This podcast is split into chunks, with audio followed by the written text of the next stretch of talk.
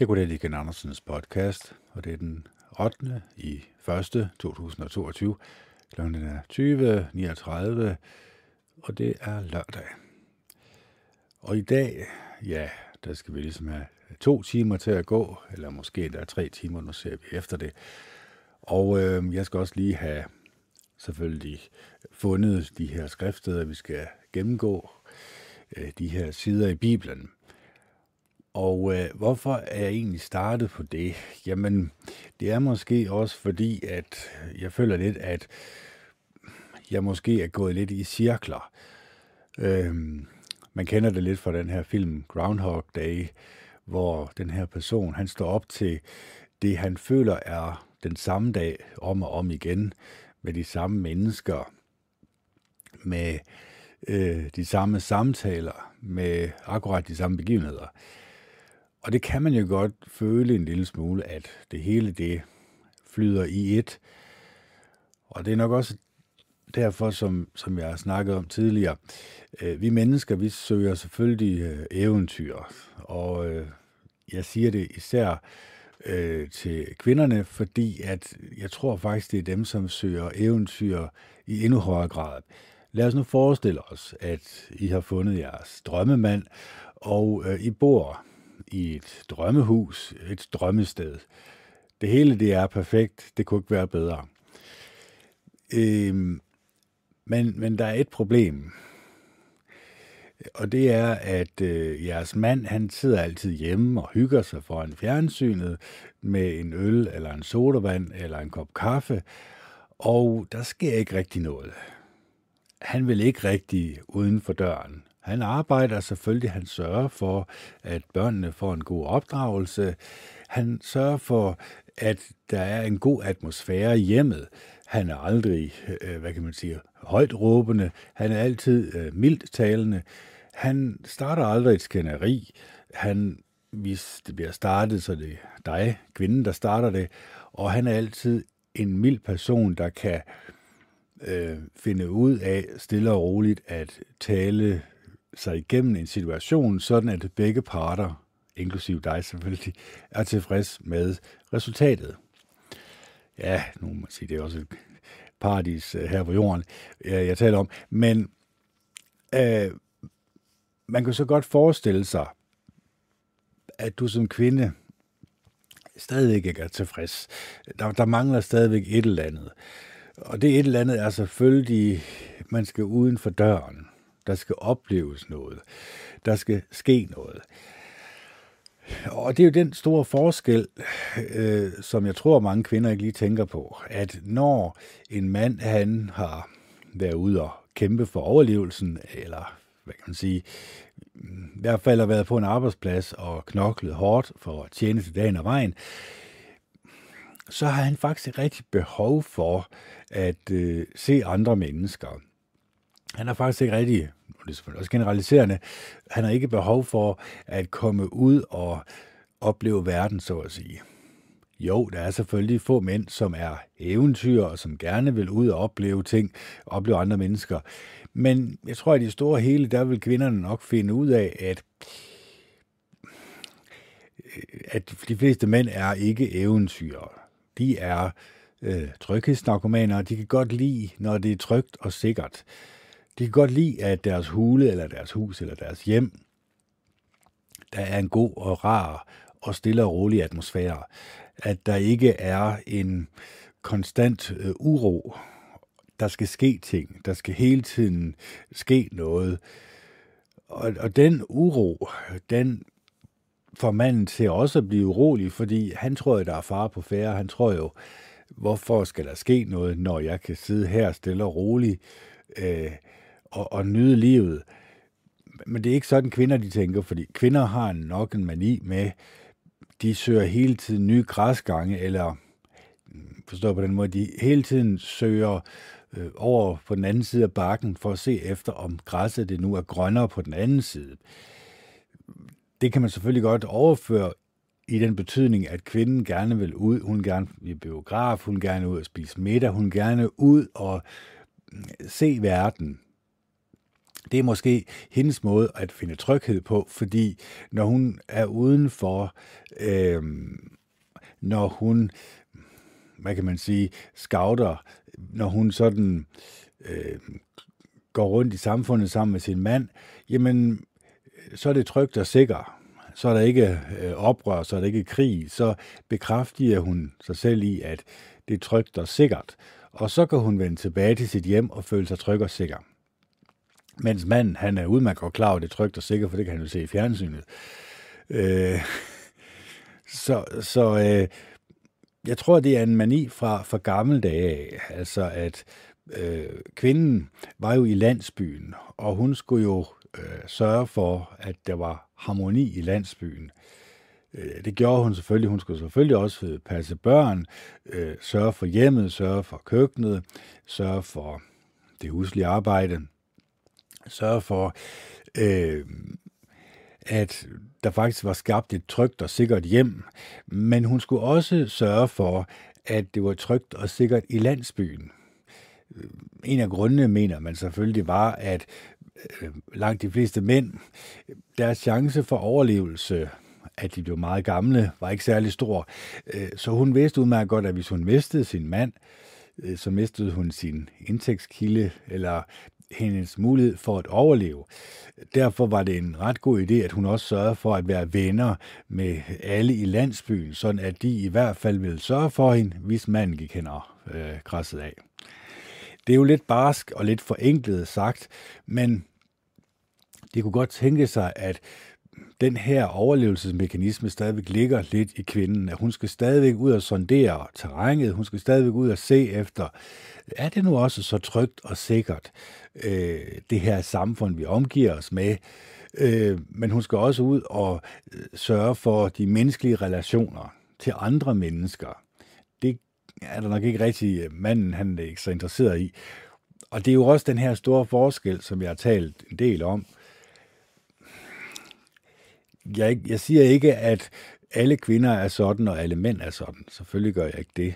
Det vil jo være generaliseret. Men man bliver nok nødt til en gang, gang imellem ligesom at generalisere og finde ud af, hvad forskel er der på mænd og kvinder? Og hvad er det egentlig, der gør, at, øh, jeg kan ikke huske, hvor mange skilsmisseraten den er, øhm, men, men det må der være en grund til. Altså, Øh, man siger selvfølgelig, når det er folk de bliver gift, at de gør det i medgang og modgang. Men, men det lyder godt og smart at sige, men når så modgangen kommer, når så skænderierne kommer, når så ens øh, eget ego bliver prikket til, når det ikke går efter ens eget hoved, når man ikke er klar over, at det er et fælles projekt at være gift, jamen så er det klart, så bliver de jo øh, mange gange opløst. Og, og det er jo lidt trist, men det er jo nok også fordi, at den her forskel øh, mellem mænd og kvinder er mænd og kvinder ikke lige klar over. Fordi det er jo klart, at manden, han øh, go along to get along, altså han vil selvfølgelig også øh, sørge for, at konen hun er glad, så derfor går han lettere mod, modvilligt ud blandt, øh, blandt andre mennesker øh, så er det, man går til sport, eller så er det, man går ud og øh, ser andre mennesker. Det er ikke ens betydende med, at manden ikke også kan øh, have den øh, i sig, at han også gerne vil ud og møde andre mennesker. Det gør vi alle sammen. Det vil vi selvfølgelig gerne, vi sociale væsener. Men jeg tror, at den her tryghed i hverdagen, over at man har et trygt og godt hjem, det tror jeg, manden han værdsætter næsten over alt andet.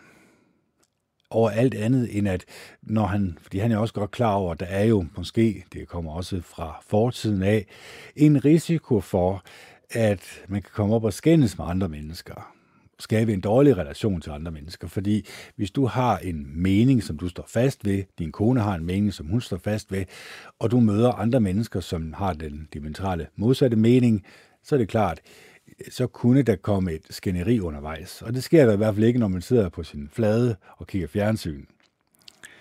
Øhm, Det er nok også derfor, at jeg vil tro, at øh, mange mænd i dag har måske svært ved at komme uden for en dør.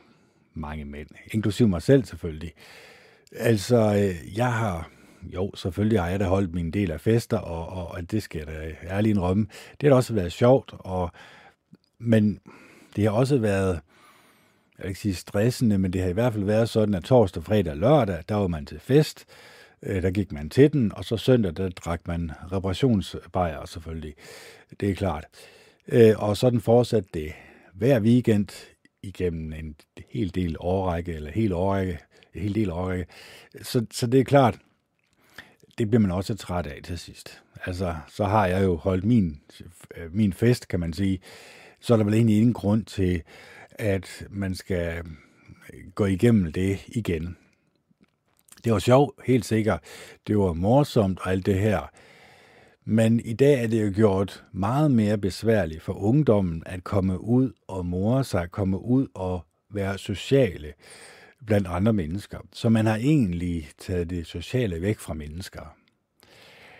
Nu kan man sige, at det er jo lidt øh, ikke ligeglad med, fordi nu har jeg boet alene i, i så mange år, men, men for mennesker, som har et socialt sindelag, som synes, at det faktisk er rart at øh, socialisere med andre mennesker, øh, der kan det faktisk være meget hårdt psykisk for mennesker. De kan være, at de føler sig ensomme, det kan være, at de føler sig efterladt af et øh, samfund, som måske ikke var så rart og behageligt, som det var for to-tre år siden. Og det er noget, der giver sig selv. Det kan vi nok alle sammen godt nikke genkendende til på grund af den her meget farlige forkølelse, som næsten ikke øh, slår nogen mennesker ihjel. Hvorfor skal det så køres så meget op blandt medierne? Det har jeg forklaret jer. Det, øh, det drejer sig jo om øh, den gamle historie med øh, i det gamle Vesten, hvor en, øh, en person red ind i byen og stillede sig op på sin vogn bag hesten, og så proklamerede han et mirakelmiddel. Så proklamerede han for alle mennesker, at det her middel, jeg har her i den her flaske, det kan kurere alt. Det er noget af det allerbedste, øh, som I kan bruge overhovedet imod al sygdom. Og folk de strimlede selvfølgelig rundt og så det her, det er klart. Det var jo interessant, der skete noget nyt og anderledes i landsbyen. Så kom der en forkvuklet og forkvaklet kvinde gående, haltende. De, de fleste, de mumlede lidt og kiggede, det var da mærkeligt, vi har rigtig set før. Nå, det var da egentlig mærkeligt. Men ham her, der stod på vognen, han sagde, prøv lige, kom herhen. Dig, der, der halter der. Prøv lige at lige drikke lige to eller tre slurker det her. Så drak kvinden her to eller tre slurker det her. Så lige pludselig, så levede hun op. Så rejste hun sig så sagde hun, det er et mirakel, det er et mirakel, det er et mirakel. Jeg kan gå igen. Jeg kan i hvert fald gå ordentligt igen. Altså, I ved udmærket godt, og det ved jeg også udmærket godt, det var jo et øh, kendt svælnummer. Det kaldes kvaksalveri. Det var kendt i Vesten. Der er mange kobberfilm, der er lavet over det her emne. Men i dag findes der kvaksalver i dag, findes der regeringer rundt i verden, der er købt og betalt af medicinalindustrien, som bruger, nu kan man kun tage Danmark som eksempel, 70 eller 170 millioner kroner på at reklamere øh, for noget, mm, som måske ikke skulle eller burde reklameres for. Er politikerne egentlig en moderne, moderne form for kvaksalveri? Nu kan man sige, nu rejser det ikke ud i landsbyen længere nu gør de vel egentlig bare det, at øh, den her døde genstand, vores bedste ven, skærmen, den gør det for dem. Den fortæller jo alle mennesker i alle hjem i hele jorden, eller på hele jorden, hvordan de skal opføre sig. Øh, nu skal I tage den her øh, øh maske på. Nu skal I øh, testes, så det gør en ting, og så skal I også have de her øh, mirakuløse øh, indsprøjtninger. Så, så de her mirakuløse indsprøjtninger, øh, det er jo egentlig blevet øh, et middel for en, måske jeg kan kalde det korrupt regering, det ved jeg ikke, men i hvert fald så går man rundt med den her mistanke om, at regeringen faktisk er en frontfigur for medicinalindustrien. At man kan egentlig sige, at den her kvaksalver, som rejste rundt i byen, ja, han har en meget, meget stor fabrik, som hans bror ejer. Det ved øh, landsbyboerne selvfølgelig ikke, men, men, øh, men han får betalt hans løn, øh, kan man sige, af hans bror, som ejer den her meget store fabrik, som laver de her øh, mirakuløse mixturer. Øh, I kan godt se, hvor jeg er på vej hen. Og det er ikke sikkert, at I tror på det her. Det gør I højst sandsynligt ikke. Men det er bare for at sige, at der er i hvert fald en mulighed for, at vi er blevet godt og grundigt narret og taget ved næsen. Det vil vi selvfølgelig ikke. Altså, vi bryder os ikke om, at der er nogen, der tager næsen ved os, altså, øh, der narer os og lyver for os. Så derfor, der vil vi jo afvise alle mennesker, som bare tilnærmelsesvis prøver at lufte den tanke. Hvorfor? Jamen, det er vel egentlig det samme som øh, det her nigerianske øh, svindelnummer med, der, ringer en, der er en konge, der ringer til dig og siger, at han har brug for 1000 dollars for at få udleveret nogle dokumenter, så han bliver mange millionær. Så sender du ham 1000 kroner. Ja, ah, så skal du altså lige sende øh, 5.000 mere, fordi at der er noget yderligere, der lige skal øh, gå igennem her, og det koster altså lige lidt mere. Så bliver du 5.000 og 10.000 og 20.000, og til sidst, så sidder du tilbage med ingen penge. Så kommer en af dine venner. Han kan udmærket godt se, at det her det er et svindelnummer. Han siger til dig, det her det er et svindelnummer. Du skal holde dig væk fra den her nigerianske svindler. Men den her person, han er så investeret i løgnen. Han er man kan sige, næsten immun over for øh, andre menneskers input. At han fortsætter, han bliver næsten gal på hans ven over at bare foreslå det her, så han fortsætter med at stole på, fordi nu har han jo investeret hans, øh, hans personlighed, eller man kan egentlig sige, at han har egentlig stolet på den her person, og det er jo noget af det værste at finde ud af, hvis der er en person, der har løjet over for en.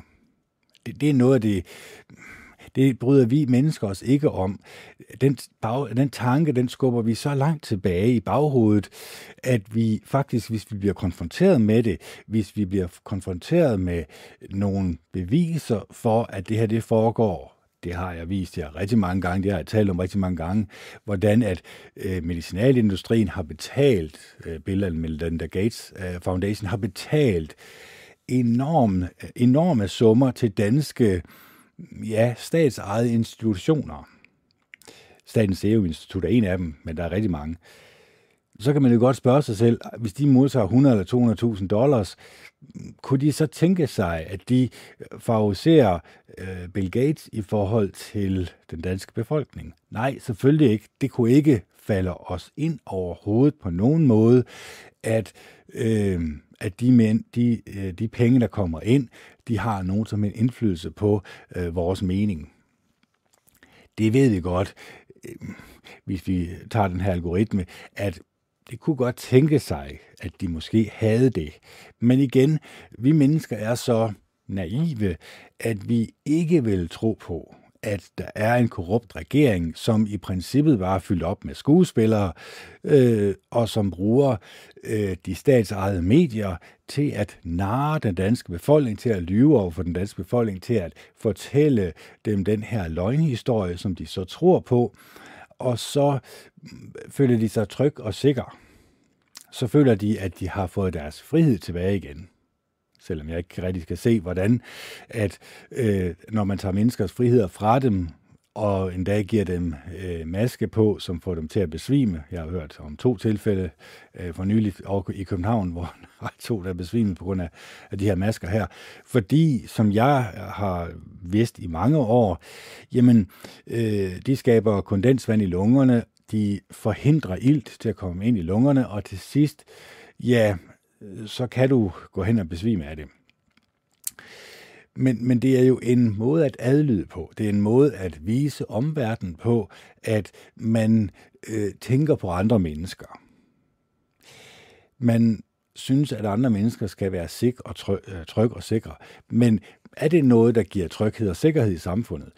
Nu går jeg rundt med et skilt, hvor der står, at jeg er fritaget for mundbind.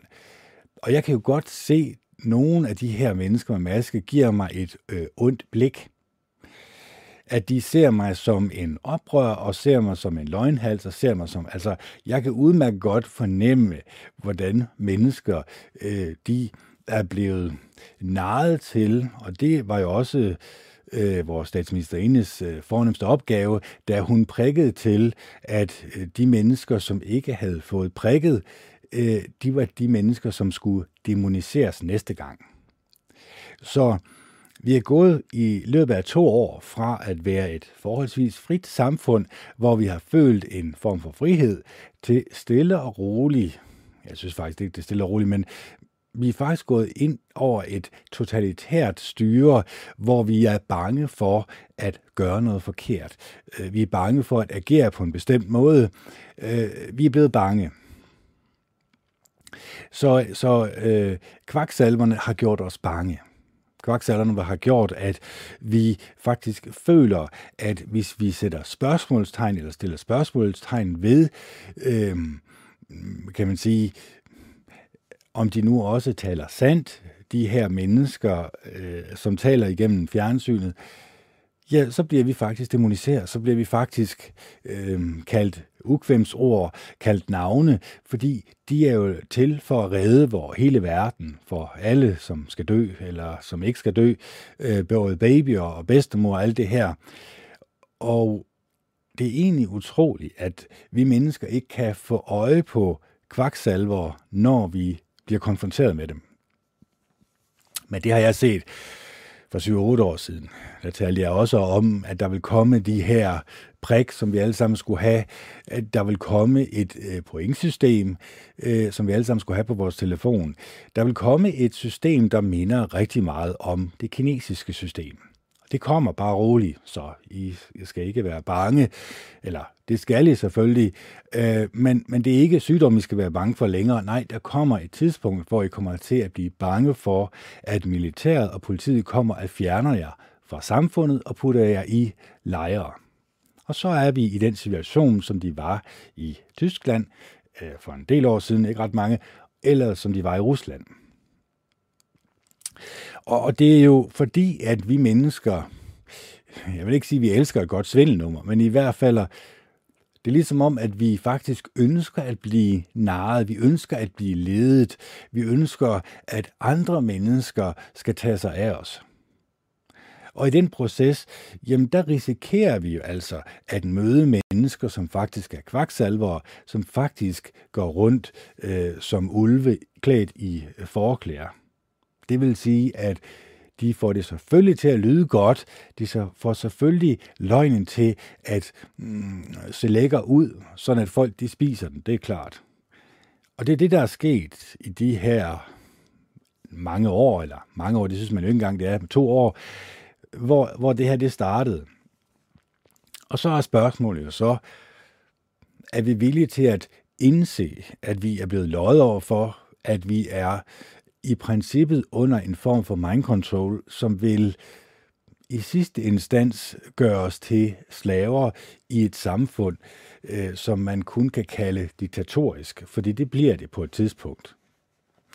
Vi har måske endda selv gjort vores besøg med til det.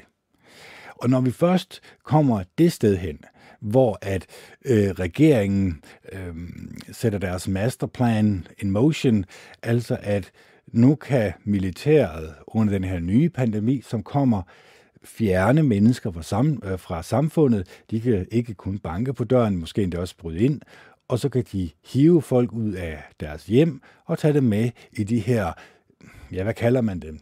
Det var det, jeg gennemgik for en del, år, øh, for en del tid siden. Øhm, øh, karantænefaciliteter, PDF. Prøv at skrive karantænefaciliteter, PDF. Så vil der dukke et dokument op, som fortæller, at de her øh, karantænefaciliteter eksisterer, og de er klar parat til brug i den nærmeste fremtid. Det har Berlinske Tidene altså også afsløret, så det burde ikke overraske jer. Det burde ikke komme som en overraskelse. Så, så mange mennesker, mistanken bliver højnet en lille smule. Mistanken, altså, men, men igen, jeg ved jo, hvad, hvad der skete i Tyskland der under lige før 30'erne og op igennem 30'erne og, og 40'erne. Jeg ved udmærket godt, hvordan mennesker de ikke kan sige nej tak øh, til en eller anden idiot, der står op på en talerstol. Og det er det, der er det triste ved det jo. Fordi talerstolen er flyttet hjem i folks hjem, hvor det er trygt og sikkert, hvor der kommer badehotel, der kommer kagedyst, der kommer en hel masse, som får os til at føle os godt og trygt og sikkert, og at vi lever i verdens bedste samfund. Men, men det kunne jo godt tænke sig, at den faktisk er lavet til at få os til at øh, blive slaver i stedet for. Ser vi os selv som slaver i det her samfund? Det er også et godt spørgsmål. Når jeg får de her rant, så kan det godt gå lang tid, inden jeg får stoppet mig selv igen, fordi så bliver det noget deprimerende noget at tænke på, og det skal det selvfølgelig ikke være.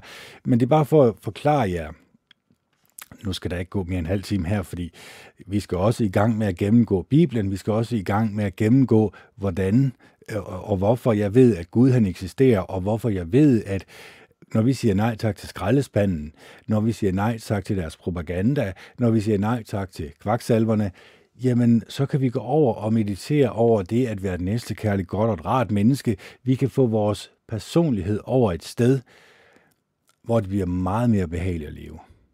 Hvor at det faktisk, ja, jeg vil ikke sige, at jeg har accepteret min skæbne. Det er nok lidt svært at sige, øh, fordi at det der med at acceptere, at øh, på et tidspunkt, så kan det banke på døren, og, og militæret kommer ind, fordi jeg har vidst deres plan i mange år, og kan se den implementeret. Det er selvfølgelig ikke rart at tænke på. Jeg kunne selvfølgelig også øh, gøre, at jeg, øh, eller prøve på i hvert fald at tjene så mange penge som overhovedet muligt på aktiemarkedet. Der er også mange svindlere ud. Og, og i den proces måske købe mig lidt tid. Måske bounce rundt fra land til land. Øh, Øh, nu, skal jeg jo alle, nu skal jeg jo have et nyt pas nu her, fordi vi skal åbne have et nyt nem ID-system. Så der ryger lige 1000 kroner af min konto der. Det kunne være rart, at jeg kunne have brugt dem i stedet for på at få øh, synet bilen. Jeg ved ikke, hvor meget det koster, men øh, at få synet bilen, men det skal jeg også have. Så man kan sige, når jeg har et nyt pas, så kunne jeg jo egentlig, hvis jeg så har alle de her, ja, det bliver jo ikke, det er jo ikke, det er jo ikke frihed, vi er inde under. Vi er under et øh, verdensdiktatur, som enerådet bestemmer, hvor du kan rejse hen og hvor du ikke kan rejse hen, alt efter øh, og hvilke indsprøjtninger du har fået. Også selvom de virker eller ikke virker, også selvom de måske øh, på langt sigt ikke er så gode til din krop. Så kvaksalverne, eller kvaksalveriet, er flyttet. Og det er flyttet et sted hen, hvor vi føler os tryg og sikre. Fordi det er klart, at hvis ham her kvaksalveren, han blev i den her landsby alt for længe, ja, så begyndte øh, folk at snakke sammen. Og så kunne de godt tænke sig, at de fandt ud af, at hende her damen her, der gik og haltede, der er ikke rigtig nogen, der kender hende. Altså rygterne går jo hurtigt i en by jo. Det, det var sådan ligesom om, at der var sådan lidt mystisk ved hende. Og så, øh, og så kan det være, at der er to eller tre, der har set hende sammen med ham med kvaksalveren sidenhen, hvor de har grint og moret sig, og så lægger de to og to sammen. Og så bliver der lønsstemning, altså nu skal de altså bare hænges dem her. Det, sådan, sådan skete det jo i gamle dage, når en landsby fandt ud af, at øh, de var blevet narret, at de, øh, at de blev taget ved næsen. Og så var der lønstemning, og så var det ellers bare med, at øh, manden og konen her kunne få bindene på nakken og ride ud af byen med, med, med de her mennesker i hælene. Men, men der var ikke mobiltelefon på det her tidspunkt. Der var jo ikke øh, den her mulighed for at advare de andre landsbyer. Så når de kom til en anden landsby, så kunne de gøre det samme nummer igen. Men så, de slapper jo selvfølgelig også op for, for landsbyer på et tidspunkt. Men det er bare for at sige, at i dag øh, er vi jo egentlig bragt i en tilstand, hvor det kan vi også sige, jamen vores øh, statsejede uddannelse har jo egentlig sørget for, at vi stoler på staten. Øh, vores øh, statsejede medier der har vi også lært at stole på. Det er jo i princippet, jeg kan jo huske fra den gang, hvor vi kun havde én kanal, DR, og det var den, vi skulle stole på. Så kom der to kanaler, så var der lidt konkurrence, uha, de sagde det samme, bare på en lidt anderledes måde. Men, men nu er der jo en mulighed for, at mennesker kan finde oplysninger andet sted fra. Nu kan den normale borger købe billigt øh, udstyr og et billigt kamera, og så kan vedkommende øh, egentlig fortælle sin egen mening om tingene. Og det er egentlig bare det, jeg gør. Altså, I skal ikke shoot the messenger, som man siger. Men det, jeg taler om her, det har jeg jo talt om rigtig mange gange, og jeg har prøvet at forklare det fra forskellige synsvinkler, forklare, hvordan jeg mener situationen den er, og hvilken retning vi går i. Det er ikke sikkert, det kommer til at ske. Det håber jeg selvfølgelig ikke, det kommer til at ske. Jeg håber egentlig, at den sidste, eller den første halve time her, egentlig bare har været løgn og latin fra min side af. At jeg egentlig bare har fortalt jer noget, som jeg selvfølgelig er overbevist om. Fordi jeg vil ikke sige det her, hvis jeg ikke er overbevist om det. Altså, jeg er i min podcast så hudløs ærlig over for jer som overhovedet muligt. Det skal I vide. Så de oplysninger, jeg har haft, øh, kunne jo have været forkerte. De ting, jeg har undersøgt gennem de her 7-8 år, kunne jo være forkerte. Mm, men jeg kan bare se, at de ting, som ellers er gået i opfyldelse, og som jeg har talt om tidligere, øh, de går stille og roligt, øh, hvad kan man sige, i opfyldelse. Det er de talking points, der kommer i samfundet. Det er de samme ting, øh, hele verden taler om så må jeg nødvendigvis konkludere, at der er en sammensværgelse i gang. Der er nogle mennesker i de hemmelige selskaber, Illuminati, Skull Bones, Bohemian Grove, The Fabian Society, Club of Rome, øh, Øh, Frimurselskabet, altså alle de her hemmelige selskaber, hvor mænd i al hemmelighed mødes en gang i ugen, for hvad? For at tale om hvad? Er det tiklikke, tiklikke, tau, tau, tau? Eller er det, hvordan kan vi øh, styre samfundet i en bestemt retning, den retning vi gerne vil have, gøre det bag lukkede døre og sørge for, at alle mennesker, som bare tvivler på det eller peger fingre af os, får en sølvpapirshat på hovedet. Fordi vi ejer selvfølgelig også medierne de bestemmer selvfølgelig også enerådigt om, øh, hvad oplysninger mennesker kan komme i besiddelse af, øh, i hvert fald i det store hele billede. Det er også derfor, vi så, at øh, over hele jorden, jamen, der var det toiletpapir, som alle mennesker, de åbenbart skulle hamstre. Uden, de har ikke talt sammen. Altså, der var ikke... Øh, og det var lidt, der var lidt mærkeligt, ikke? Altså, fordi hvis man virkelig tænker sig om i en krisesituation, hvad er det så, man har mest brug for? Det er selvfølgelig mad og, og rent drikkevand. Det, det er da noget, der giver sig selv. Men, men hvorfor det her toiletpapir? Det kunne godt være, at det var blevet lagt ind i os øh, på en eller anden underbevidst måde, som vi måske ikke lige var klar over. Nu kan man også sige sådan noget som et andet emne, MeToo-bevægelsen. Hvad er, øh, eller hvad kunne ende resultatet være af MeToo-bevægelsen? Fordi de her meget kloge mennesker, de her hyperintelligente mennesker i de her hemmelige selskaber, som ejer øh, størstedelen af medierne, men også ejer størstedelen af de her meget store platforme, YouTube, Facebook, Twitter, Instagram, så vil de selvfølgelig sige, jamen det gør jeg ikke, det er, jo, det er jo Mark Zuckerberg. Ja, han er frontfigur, men, men det er Google i sidste instans, der ejer det hele, og Google bestemmer enerådet over, øh, hvad jordens befolkning bliver udsat for. Og den her MeToo-bevægelse, den spredte der sig som øh, ringe i vandet, så at sige. Hvorfor? Fordi øh, kvinder vil gerne have noget at blive oprevet over. Det er noget, og det var det, jeg kom til at snakke om her til at starte med. De vil gerne ud i samfundet og se efter, om der er nogen fare på færre. Og uha, der var det jo helt genialt, fordi mænd, der ikke kan finde ud af at opføre sig pænt og ordentligt, er nogle svin.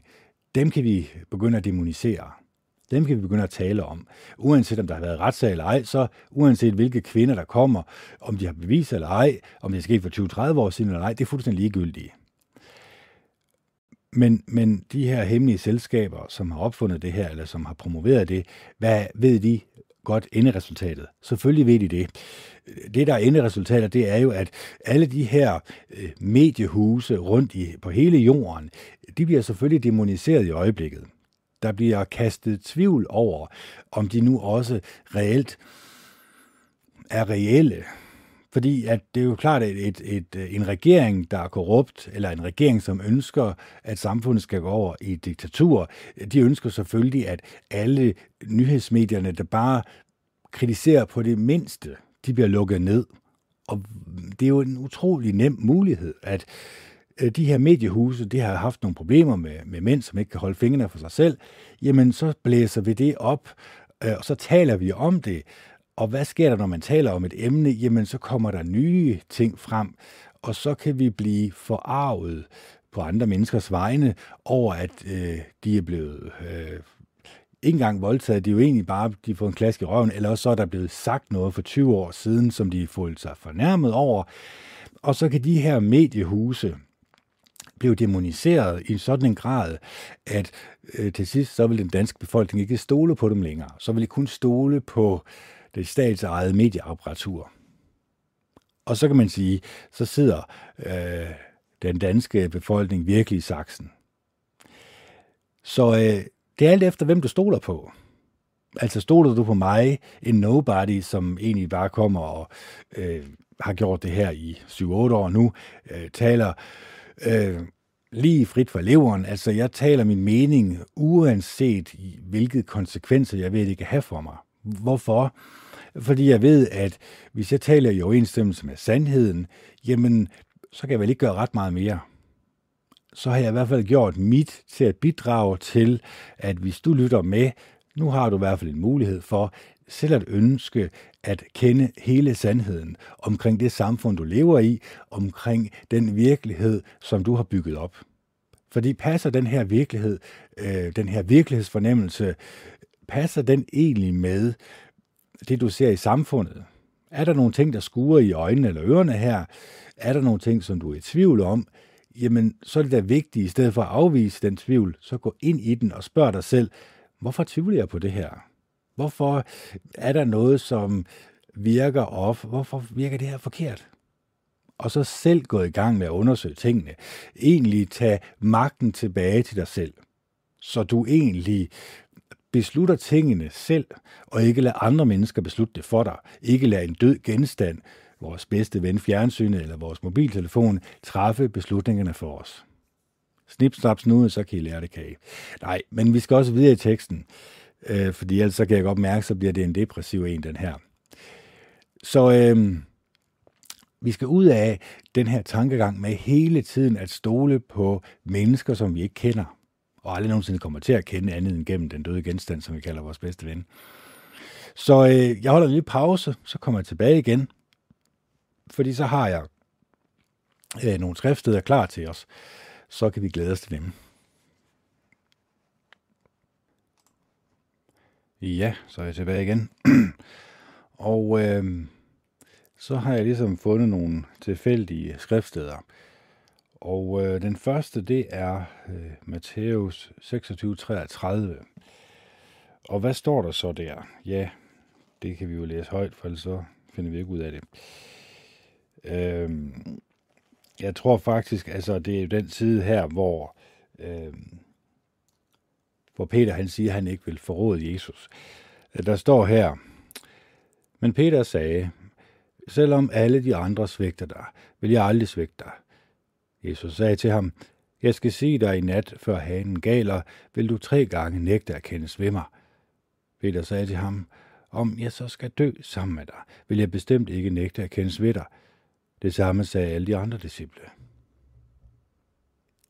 Jesus og hans disciple kom nu til det sted, der hedder Gethsemane, og han sagde til dem, Sæt jer her, mens jeg går derind og beder. Han tog Peter og Zebedeus' to sønner med, og han blev bedrøvet og meget foruroliget. Så sagde han til dem, Jeg er dybt bedrøvet, jeg er til døden.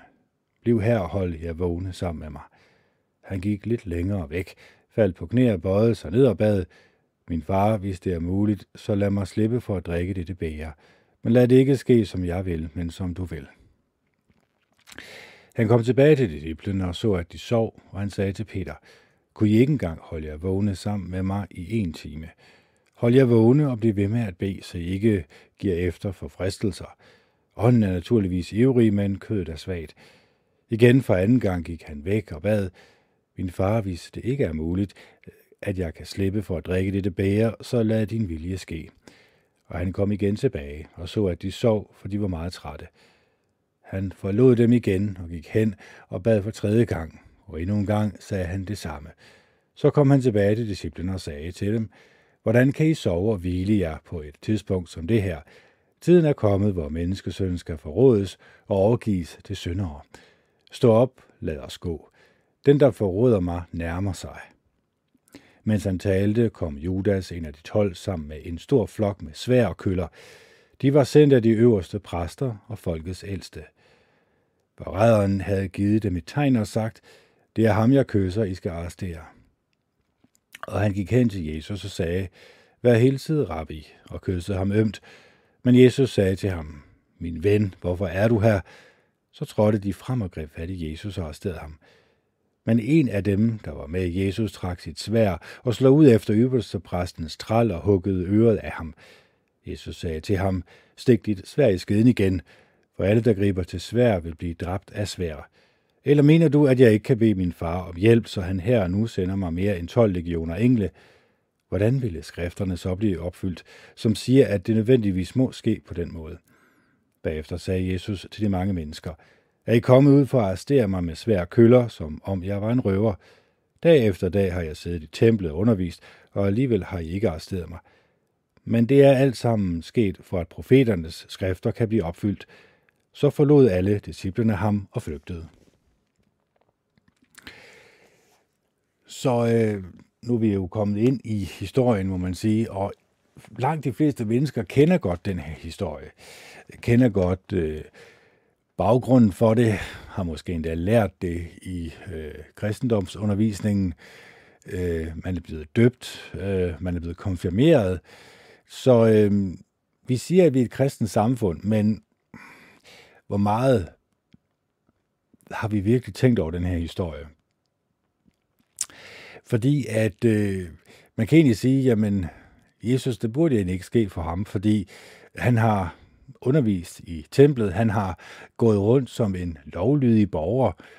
Så hvad var det egentlig, der skete med de mennesker, øh, som forrådte Jesus, især Judas Iskariot selvfølgelig, men også, hvem var det egentlig, som startede det her? Hvem var det, der startede tvivlen øh, i øh, de her mennesker, som øh, tydeligvis havde sagt ja tak til at stå på fjendens eller modstanderens side? Hvem havde sagt ja tak til at mm, måske endda sige til sig selv, ja, jeg ønsker at, øh, at følge noget, som jeg inderst inde godt ved er forkert. Fordi alle mennesker, uanset hud, race eller øh, etnicitet eller øh, hvilken kan man sige, overbevisning man har, så er man udmærket godt klar over, at det at øh, slå et andet menneske ihjel, det at forråde et andet menneske, det at øh, gøre det, som man inderst inde godt ved er forkert, øh, det er noget, som alle mennesker fundamentalt øh, har på fornemmelsen, at man går imod sin egen natur. Så hvorfor har de her mennesker valgt at gå imod deres egen natur? Ja, altså igen, øh, samfundet omkring dem har måske presset dem derhen. Man kan sige, at øh, for Judas' vedkommende øh, var det grådighed. Han var jo allerede i gang med at tage af øh, Øh, pengekassen, som han, havde, som han stod for, så han havde allerede vist i handling en forråderisk indstilling, en øh, tyvagtig indstilling, en indstilling, som sagde øh, til ham, at øh, det han gjorde ikke var forkert, ellers så ville man jo ikke gøre det. Så han var kommet til den konklusion, at for at forråde Jesus, så vil han selvfølgelig få nogle penge, øh, 30 sølvstykker, mener det var. hvordan kan man komme ud i sådan en situation? Fordi mange andre, som læser det her skrift, der vil jo straks gå i krig med, øh, med Peter, som siger, at, øh, at han aldrig nogensinde ville forråde, og, øh, og det vil de andre heller ikke af hans disciple. Men hvad er det, der sker? Det ved vi udmærket godt. De forråder ham alle sammen til sidst, inden han har galt tre gange, som Jesus han siger. Men hvorfor vælger jeg så at fokusere på øh, forræderen i stedet for? Ja, det er nok fordi, at vi skal passe på at stille os i en situation i samfundet, hvor vi kunne komme til at få nogle forkerte idéer. Altså at vi som mennesker kunne tage nogle øh, meninger på os. At vi kunne på en eller anden måde gå imod vores egen natur. Og i den proces kan vi jo egentlig miste vores forhold til Jehova Gud den Almægtige, miste vores forhold til os selv også jo.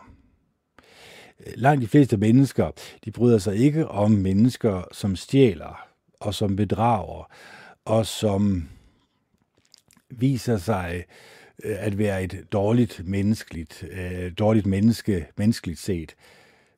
Det, det er noget, vi er fundamentalt øh, imod alle mennesker øh, i største eller mere eller mindre grad er imod øh, pædofili selvfølgelig, det er klart. Øh, mange mennesker, langt største del af flertallet, er også imod øh, mishandling af, af dyr. Selvfølgelig, det er klart. Det ligger fundamentalt i os. Vi føler os oprøret. Vi føler, at vi skal gøre noget, hvis vi bliver konfronteret med sådan noget svineri. Så hvordan kan de her mennesker komme i en situation, hvor de øh, går imod den menneskelige natur. Altså det, som vi egentlig føler er rigtigt. Lad os øh, vende blikket tilbage til for to år siden, hvor vi fik at vide, hvordan vi skulle agere. Hvordan vi skulle få en fællesskabsfølelse. Hvordan skulle vi blive følelsesmæssigt involveret i den her sag. Det viste fjernsynet så, altså, øh, at være en glimrende redskab til. Men kan vi så også huske tilbage på, hvordan var det før den tid? Hvordan var det øh, at opleve friheden i samfundet? Hvordan var det, øh, at man kunne gå og kigge hinanden i øjnene? Ja, vi havde en lille periode, ikke også? Har vi en fornemmelse af, at vi er blevet forrådt? Har vi en fornemmelse af, at de mennesker, som vi er stolet på, og som vi har egentlig overladt vores friheder til, at de på en eller anden måde er kommet på vildspor. At de på en eller anden måde ikke har vores bedste interesser for øje, men snart svært imod øh, ønsker at tage frihederne væk fra os som mennesker det her samfund, de levede under, under romeriet, det var et øh, grusomt samfund. Det var ikke et samfund, der var rart at leve under. Det var et frygtbaseret samfund. Man vidste udmærket godt, hvordan man kunne agere i samfundet, og hvis man på nogen måde sagde ting imod, øh, på nogen måde øh, imod, jamen så kunne man risikere at øh, øh, ja, sådan set blive slået ihjel af den, den romerske her. Så, så man vidste udmærket godt, hvor lang grænsen den var. Men i dag, der er grænsen jo blevet skubbet. Grænsen er blevet skubbet i Danmark sådan, at vi føler, at det er egentlig retfærdigt nok, når vi konfronterer nogen, som er anderledes end vi er, som har en anderledes mening, eller som øh, vi føler ikke adlyder øh, vores hersker. Og hvem er det, der hersker over os? Jamen, det er jo dem, vi adlyder. Sådan er det jo. Vi har jo retfærdigt gjort det på en eller anden måde op i vores hoveder og sagt, at fordi samfundet gør på den her måde, jamen så gør jeg også det på den her måde, fordi så viser jeg samfundssind. Det er også fint nok at gøre, men op igennem verdenshistorien, der har det desværre vist sig at være forkert, når man har øh, gjort det på den måde. Fordi så får du et frygtbaseret samfund. Det kan ikke undgås.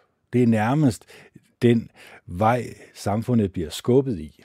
Eller, men samfundet er jo også et mærkeligt ord, men de mennesker, der lever i samfundet, bliver skubbet i en bestemt retning, Hvorfor? Fordi de tillader, at de bliver skubbet i den her retning. Ja, så er spørgsmålet jo så, man kan sige, at Judas Iskariot, det ender jo dårligt for ham, det kan vi alle sammen godt huske. Han går ud og hænger sig selv.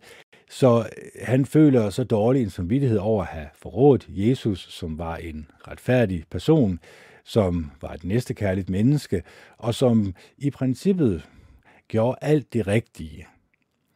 I princippet det er jo selvfølgelig alt efter, hvilket synspunkt du ser fra, fordi som der står her, øh,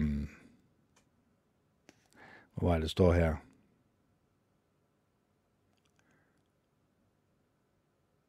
Det var noget med, de var sendt, mens jeg talte, kom Judas, en af de tolv, sammen med en stor flok med svær og køller.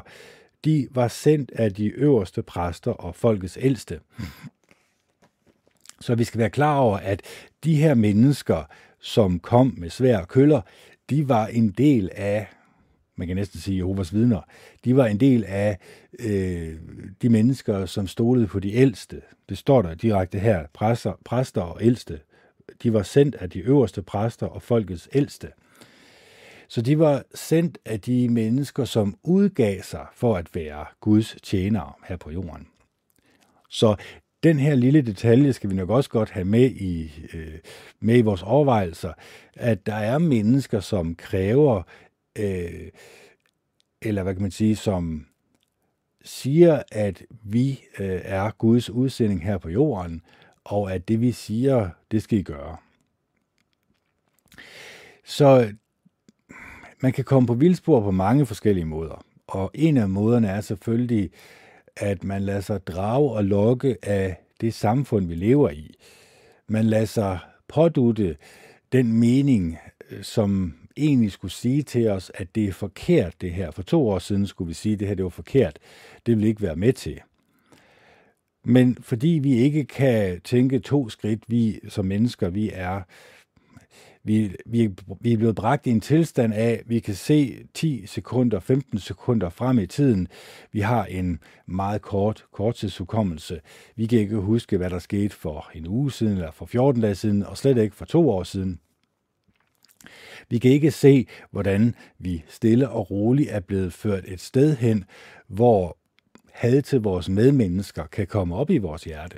Hvis vi kræver, vi et kristen land, ja, så kan vi jo også godt se i Bibelen, at langt de fleste mennesker måske ikke lever et øh, kristenliv, eller i hvert fald de har skubbet deres medmenneskelighed væk og har udskiftet det med det, som staten gerne vil have, øh, vi skal have indvendigt.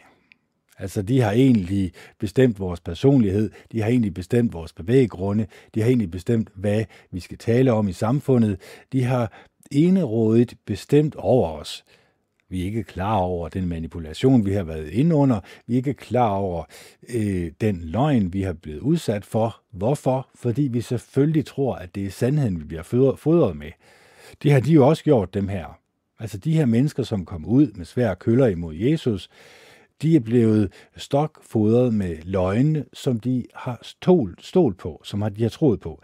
Og det er også derfor, det er så utrolig vigtigt, at vi kommer så langt væk fra Guds store modstanders organisation som overhovedet muligt. Og det er også derfor, jeg varmt anbefaler, at man starter med meditation. Man virkelig siger til sig selv, det er fra skraldespanden, det holder jeg mig fra. Altså skraldespanden, er, er det, som jeg betegner som voldelige computerspil, voldelige film, film, som portrætterer menneskers øh, dårlige egenskaber som noget, man kan lade sig underholde med, Øh, samt de sociale medier, Facebook, Twitter, Instagram. Og så så mainstream media, som konstant fortæller dig løgne om, hvad du skal frygte, og fortæller dig løsningen på din frygt. Det er ting fra skraldespanden, som når du spiser af det, så bliver du åndeligt syg. Så føler du dig øh, dårligt tilpas indvendigt. Men fordi du er bragt i en tilstand af samfundet, hvor du egentlig hærder dig selv en lille smule, ja, så accepterer du den tilstand, som samfundet tilbyder i øjeblikket.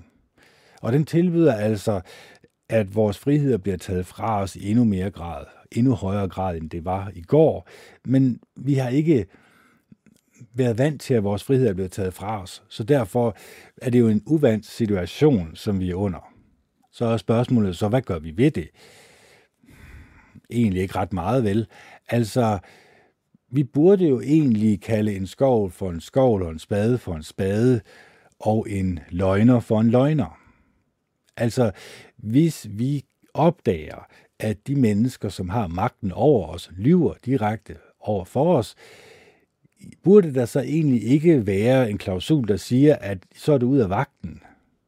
Altså, øh, så er der da ingen grund til, at de her mennesker får lov til at herske over os længere. Men, men fordi at mange mennesker har overladt det til skærmen at bestemme deres mening, øh, så kan man sige, så har de egentlig flyttet deres egen frie vilje væk fra dem selv og ind i skærmen. Altså, mennesker er simpelthen blevet slaver af skærmen, simpelthen blevet slaver af den mening, som skærmen giver, det er den, som jeg også skal have. Selvfølgelig er det da det, det er klart. Og der er ikke rigtig nogen, der egentlig stopper op og bremser sig selv og siger, er det gavnligt for mig det her?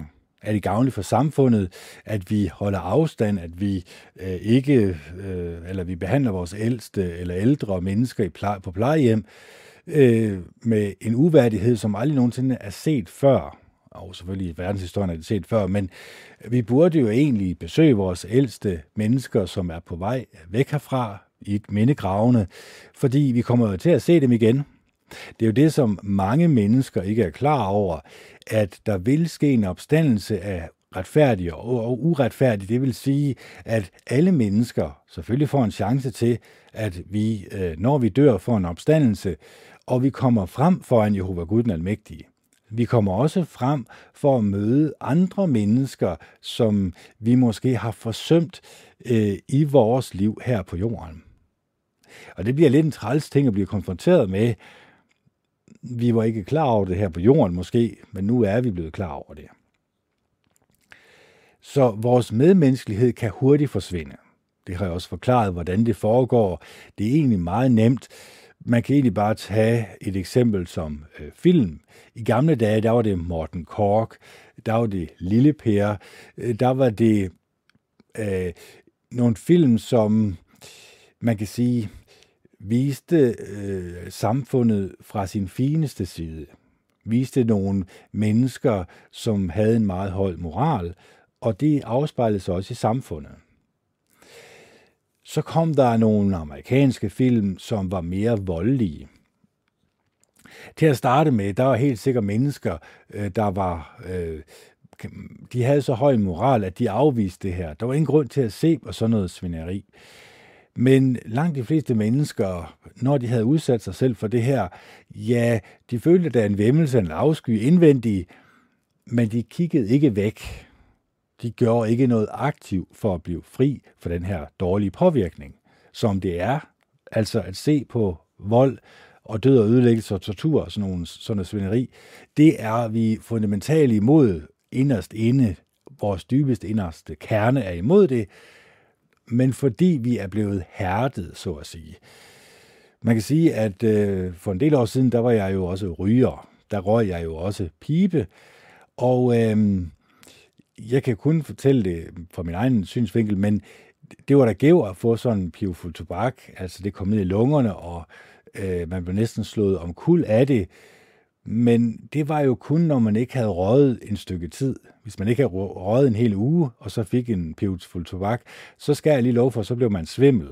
Øh, det hele det svimlede for en. Man følte sig øh, nikotinskæv, så at sige. Men hvis man røg hver dag, hvis man røg øh, alt det, man kunne, eller ikke engang alt det, man kunne, men så fandt man ud af, at ens krop vendede sig til det. Når man så tog et hiv og fik det ned i lungerne, jamen, så betød det ikke rigtig noget. Så var det bare sådan, ja, det var egentlig bare ens afhængighed, man egentlig holdt ved lige. Så det vil sige, at ens krop, den kan egentlig hærdes til at modstå rigtig meget ondt, som kommer ind.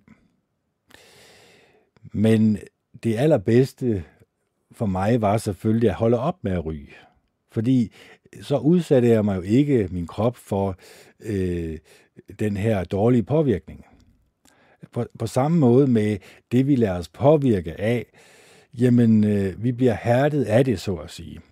Men jeg kan jo godt mærke, at når jeg holder afstand for det her fra skraldespanden, hvis jeg så udsætter mig selv for det igen, eller bliver udsat for det, ja, så kan jeg pludselig føle, min retfærdighedssans bliver prikket til. Min følelse af vemmelse bliver prikket til.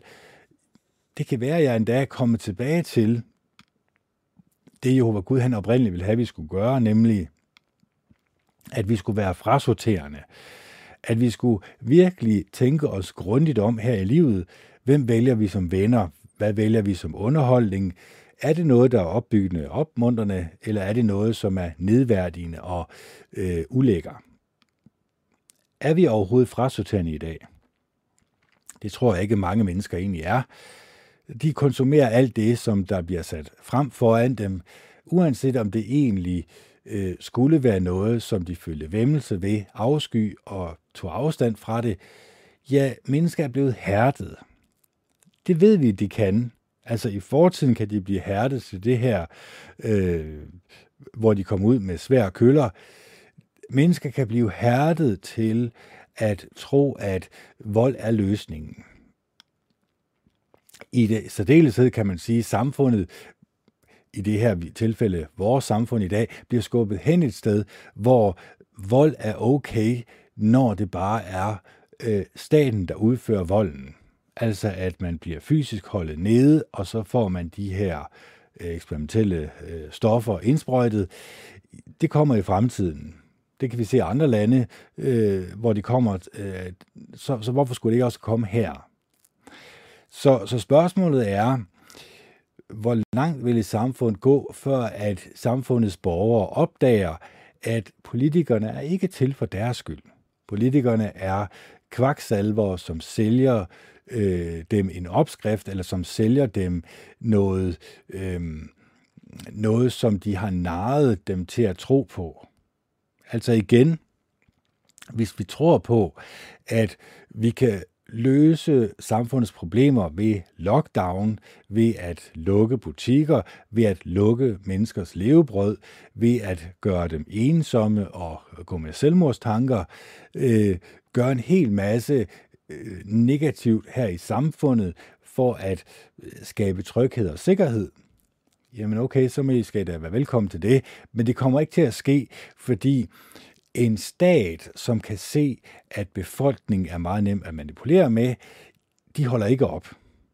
Aldrig nogensinde. Det er aldrig nogensinde sket i verdenshistorien, så hvorfor skulle det ske i lille Danmark, at restriktionerne skal blive løftet igen? Jo, selvfølgelig bliver de løftet igen nu her, når folk lige er trætte af det igen, og så får folk en fornemmelse af frihed. Uha, nu går det godt igen, og nu kan vi smide de her øh, væk og alt det her.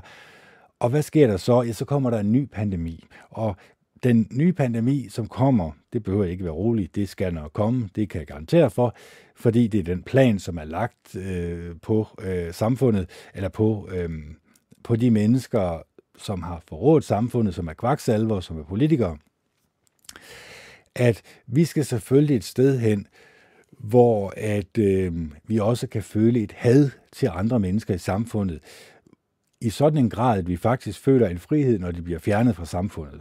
Det skete jo med de mennesker, som bar jødestjernen.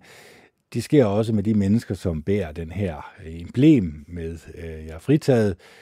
Øh, og så også de mennesker, som ikke ønsker at være med i det her medicinske eksperiment. De, blev, de vil blive hadet i fremtiden, og øh, de andre mennesker i samfundet vil med kysshånd byde velkommen, når øh, der bliver der bliver givet beføjelser til militæret, det er allerede blevet givet, bare roligt, øh, over, så folk kan blive fjernet fra samfundet. Så kan vi komme i nogle lejre, og så kan vi lære det, kan vi. Så langt de fleste mennesker er ikke klar over den her enorme fare, de er under. Nu har jeg fortalt jer det, så kan I lære det. Øhm, så den fare, som Jesus var i, han blev jo nødvendigvis nødt til at dø, så han kunne få opstandelsen, så han kunne vise omverdenen, at han var godkendt af Jehova Gud den Almægtige, og den himmelfart, som han tog, hvor Jehova Gud han tog ham op i himlen, og mere end 500 mennesker var vidne til det her. Det gjorde jo, at øh, troen på Jesus Kristus blev endnu kraftigere. Mennesker bad til Jehova Gud nu i Jesu Kristi navn for ligesom at vise, at de havde godkendt det her enorme offer. De havde modtaget Jesus Kristus igennem bønden, igennem øh, dåben, igennem hele deres levevis og væremåde. Men som der står her, at som han også siger, kødet er svagt. Altså at vi kan blive trukket meget nemt i en dårlig retning imod skraldespanden. Hvorfor? Fordi vores menneskelige, menneskelige natur hiver os i den retning. Så det er jo derfor, at øh, mine podcast kan godt være en lille smule advarende, en lille smule moralprædikende. Det er der ikke noget at ved. Men det er egentlig for at sige, at vi mennesker, vi har en mulighed for selv at vælge side. Altså, hvis jeg sidder og mediterer en time over øh, næste kærlige, gode og rare opbyggende tanker, ja, så har jeg da ikke spildt den time. Så har jeg da opbygget mig selv. Så har jeg sørget for min egen underholdning, så at sige. Og jeg har sørget for, at den underholdning var god og gavnlig og opbyggende og opmuntrende. Hvis jeg læser en bog skrevet af mennesker, som har noget opmuntrende og opbyggende at sige, øh, som har nogle livsfilosofier, som jeg kan øh, bidrage til mit eget liv og til i sidste instans også andre menneskers øh, positivitet, jamen så har jeg da ikke spildt den tid, jeg har brugt på det. Så det er derfor, jeg siger, jamen, vær meget selektiv med jeres underholdning.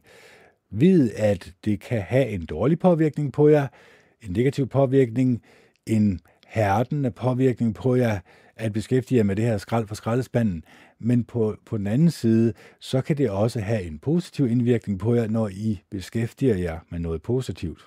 Ja, det er utroligt, sådan som det hænger sammen. Så øh, vi skal alle mennesker selvfølgelig på et eller andet tidspunkt stå til regnskab over for vores handlinger, vores tanker, vores følelser, vores beslutningstagen. Det var jo en alvorlig konsekvens af den beslutning, som Judas Iskariot havde taget. Det var, at han fik en så dårlig samvittighed, at han tog hans eget liv. Altså, vi skal være klar over, at vi kan også i overført betydning kommer til at forråde Jesus, forråde Jehova Gud, forråde hele kernen af øh, det menneske, som Jehova Gud han gerne vil have, vi skal være. Han vil gerne have, at vi skal være næstekærlige, gode og rare over for hinanden, fjerne alt had fra hinanden, fjerne alt had fra vores inderste øh, kerne, fjerne hadet fra vores hjerte, sådan at vi i endnu højere grad kan vise os som gode og rare mennesker, som ønsker det bedste for hinanden. Ret simpelt sagt, men der ligger en dybere sandhed i det her, øh, som jeg vil på, på det kraftigste få jer til at overveje, om det ikke er vejen at gå. Alle mennesker har mulighed for at læse Bibelen. Den ligger frit tilgængeligt øh, på nettet. Hvordan I fortolker den, det er op til jer selv. Det her det er bare min fortolkning.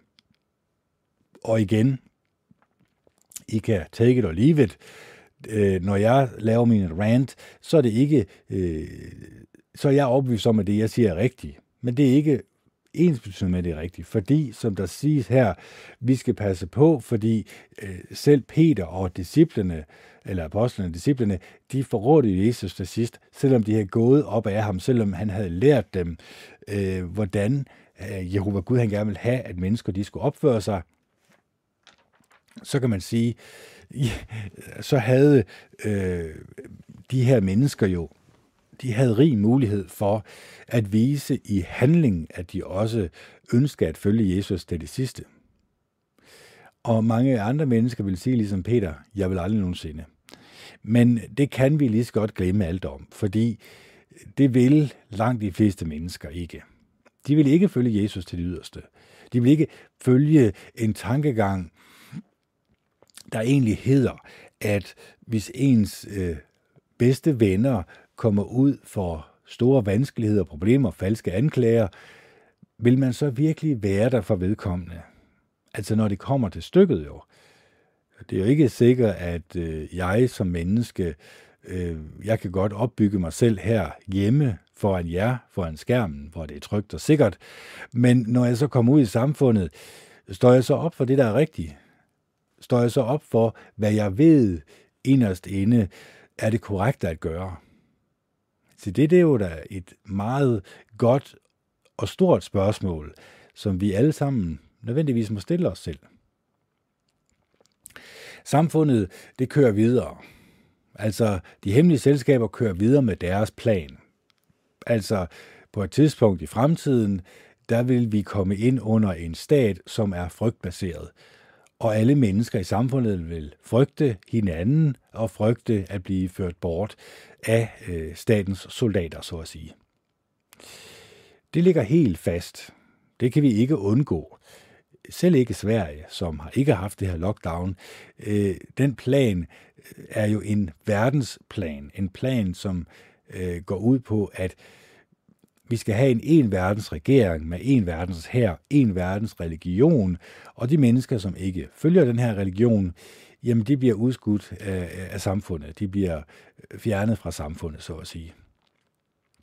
Vi kan jo se det allerede nu, at de mennesker, som ikke ønsker at være med i det her medicinske eksperiment og få alle de her indsprøjtninger, at de på en eller anden måde alle bliver skudt ud af samfundet. De må ikke deltage i samfundet. Der er ting, som de ikke må være med til.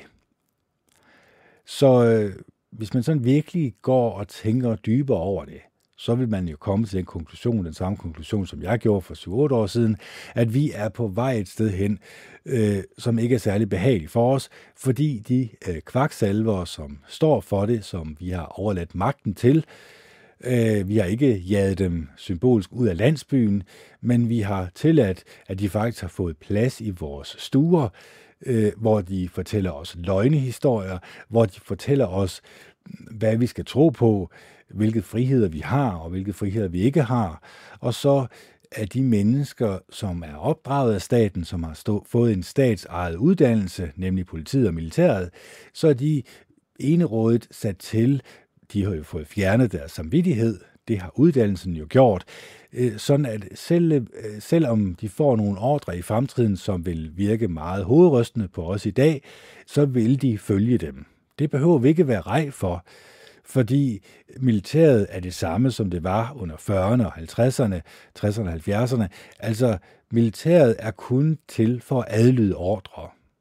Det er derfor, at det bliver råbt af dem. Det er jo derfor, at de overordnede gør alt, hvad de kan for at ydmyge øh, de mennesker, som kommer ind.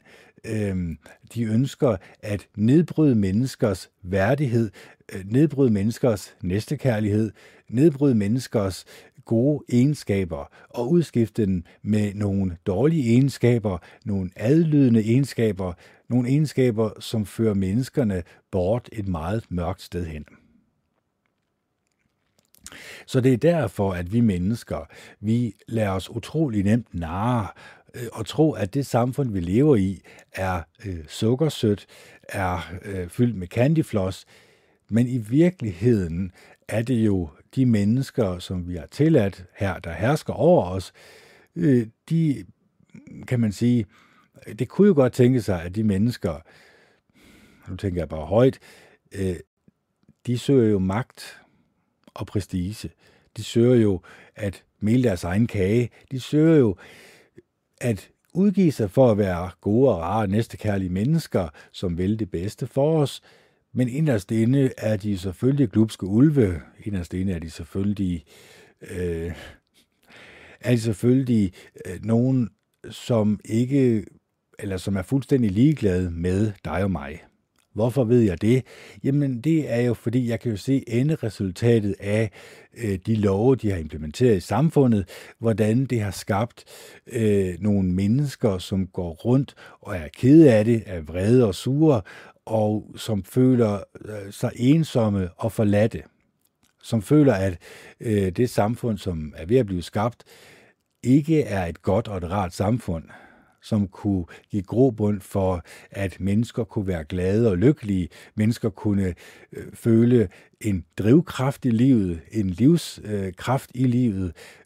De, de føler ikke længere, at det kan svare sig, at, og det er jo det der med den kommunistiske tankegang, der kommer ind i menneskers sind, det kan ikke svare sig længere at tage en uddannelse, det kan ikke svare sig længere at tage en længerevarende uddannelse, det kan ikke svare sig at gøre en indsats i samfundet. Hvorfor? Fordi at de mennesker, der har magten, kun skaber død og ødelæggelse, og øh, skaber en samfundsstemning, som har kun noget med de negative menneskelige følelser og egenskaber at gøre. Så det er den situation, vi står i. Det er ikke en sukkersød situation. Men når jeg så øh, trækker mig selv ud af det her equation, når jeg selv går i gang med det næste kærlige menneske, så kan jeg jo selvfølgelig også sige, at jeg, selvom jeg ikke bruger ret lang tid på skraldespanden, så bliver jeg påvirket af det, så bliver jeg oprevet over det, så bliver jeg frustreret over, at mennesker ikke kan øh, se eller endda indse, at øh, den situation, de er under, øh, ikke er særlig godt og behageligt for dem og for deres børn og for deres børnebørn. Og selvom de kan se, at det er virkelig en dårlig vej, samfundet går, så, får så føler de sig frustreret over, at de kan ikke gøre noget ved det. Hvad skal de kunne gøre ved en, øh, en regering, som er enerådet, og som kan få hvilken som helst lov øh, gennemført, og, øh, og som i sidste instans ikke vil øh, sætte et menneske for en rigsret. Hvorfor? Fordi at hun har politisk flertal, selvom hun har løjet, selvom hun er bedraget, selvom hun har begået nogle uhyreligheder, som egentlig i princippet har kostet menneskeliv, og nu siger jeg i princippet, og som i sidste instans har gjort, at selvmordsraten er blevet højere her i samfundet. Nu taler jeg ikke kun om det her mink fordi det var jo egentlig bare en mulighed for at fjerne noget, som hun ikke brød sig om.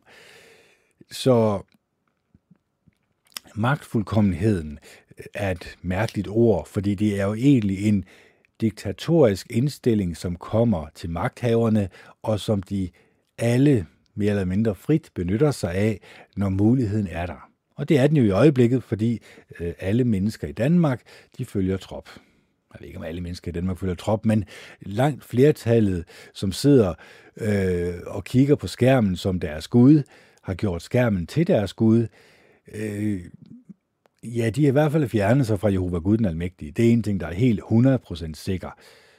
Øh, selv øh, det, som jeg havde troet på, var Guds organisation, Jehovas vidner, de har også fjernet sig fra Gud. De følger ikke længere en vejledning, der handler om at være næstekærlig, og hvis man nu kigger på Jesus, jamen, så, øh, så helbredte han jo syge, oprejste dem fra de døde. Han afviste ikke spedalske. Han afviste ikke spedalske. Det, der ligger faktisk noget også øh, ret alvorligt her, fordi hvad er det i virkeligheden Guds organisation, eller den organisation, som bærer Guds navn, øh, kræver af deres medlemmer? Den kræver, at de alle sammen bliver skudt i armen, og den kræver, at øh, de mennesker, som nægter at blive skudt i armen, de skal blive udskammet. Så man kan sige, at øh, Jehovas vidner er også mm, opdelt øh, i et frygtbaseret samfund inden i deres øh, små lejre, og at øh, der selvfølgelig også er en indre krig øh, i øjeblikket inden for den organisation.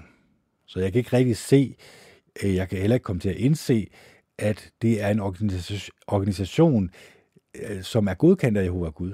Jeg kan simpelthen ikke få øje på det i dag, fordi så burde de jo egentlig kun koncentreres om at være gode og rare næstekærlige mennesker, og tage så stor afstand fra samfundet og fra øh, den, som egentlig står bag samfundet, den, som trækker i trådene. Det siger de jo alle sammen. Alle Jehovas vidner siger, hvis du spørger dem, Øh, er det rigtigt, at hele verden ligger i den ondes magt, så vil de alle sammen sige ja, for det står direkte i vores Bibel. Men hvorfor bliver I så ved med at følge de anvisninger, som kommer fra satan og hans dæmoner? Ja, men det er fordi, det er samfundssind, og der er den her skrift, der fortæller, at vi skal adlyde, øh, lige så snart det er, ikke er, øh, lige så snart det er overensstemmelse med Jehova Gud, ja, så er spørgsmålet jo så, er det, er det i Guds interesser, at vi øh, tager afstand fra hinanden, at vi skubber hinanden bort fra hinanden, at vi føler afsky til hinanden, øh, at vi føler, at vi kan blive syge og dø af hinanden. Nej vel. Altså, det giver ikke nogen mening, når man siger det højt. Derfor er det vel heller ikke noget, der giver mening. Så vi skal tilbage til Jehova Gud den Almægtige. Vi skal i princippet gå meget dybt med det at være et næstekærligt menneske, det at være et godt og et rart menneske, det at have gode og rare næstekærlige tanker om os selv og hinanden, det skal vi meditere over. Det er det, vi skal bruge vores tid på, og det er faktisk kun det, vi skal bruge vores tid på. Og så skal vi være frasorterende. Vi skal vide, hvornår vi skal sige ja, og så skal vi så sandelig også vide, når vi skal sige nej. Og det er derfor, jeg foreslår, at man selvfølgelig, man kan altid få fat i en bibel fra Jehovas vidner, det er ingen problem. Det er bare at spørge dem, så skal de nok, så kan man give et bidrag til dem, så er det altid os. Øhm, men man kan sige, at det styrende råd, jeg tror at desværre, de styrer i den forkerte retning. Jeg tror at desværre, de, så vidt jeg kan se, styrer et sted hen, hvor de kommer til at stå så nogenlunde samme sted som den regering, som de nu er en del af i det land, som de nu lever i. Så har de vel ikke i princippet taget afstand fra øh, Guds store modstander. Der er mange eksempler på, inklusiv her jo, altså øh, præsterne og de øverste, øh, som Judas Iskariot, de tilbad alle sammen Jehova Gud. De kendte alle sammen loven. Øh, de vidste udmærket godt rigtigt og forkert. Men trods det, så havde de narret sig selv til at tro, at det, de gjorde, var rigtigt. Og det kan vi også komme til i dag. Det skal vi passe på med, at vi narrer os selv til at tro, at godt er ondt, og ondt er godt. Det er det, man gør, hvis du ser voldelige computerspil og voldelige film. Så narer du dig egentlig til at tro, at det er godt og gavnligt for mig at se på voldelige øh, mennesker, som begår vold imod hinanden. Men det er det egentlig ikke. Det kan det aldrig nogensinde være. Det er ikke noget med at være et næstekærligt, godt og et rart menneske, fyldt med kærlighed til en selv og til ens næste. Snart tværtimod. Og det kan jo ikke undgås, at man så fjerner sig fra Jehova Gud den Almægtige. Altså, Jehova Gud, øh, som har skabt os alle sammen. Og når jeg siger det højt, så lyder det selvfølgelig lidt underligt, men jeg plejer at sige det alligevel, i hver min podcast, at jamen, vi er i øjeblikket 7,8 milliarder mennesker her på jorden, og vi stammer alle sammen fra et æg og en sædcelle, som så også stammer fra et æg og en sædcelle, øh, som så også stammer fra et æg og en sædcelle, osv. osv. Det vil sige, at vi stammer fra noget, som kunne placeres på toppen af knapnålshovedet. Det kunne så også placeres på toppen af knapnålshovedet, det er vores far og vores mor. Det kunne så også placeres på toppen af knapnålshovedet, det er vores bedstefar og bedstemor, og så videre, og så videre. Og det vil jo sige, det ser jeg i hvert fald som rimelig intelligent lavet. Derfor må der selvfølgelig også være en intelligent skaber bag. Og jeg mener, at hans navn er Jehova Gud den Almægtige.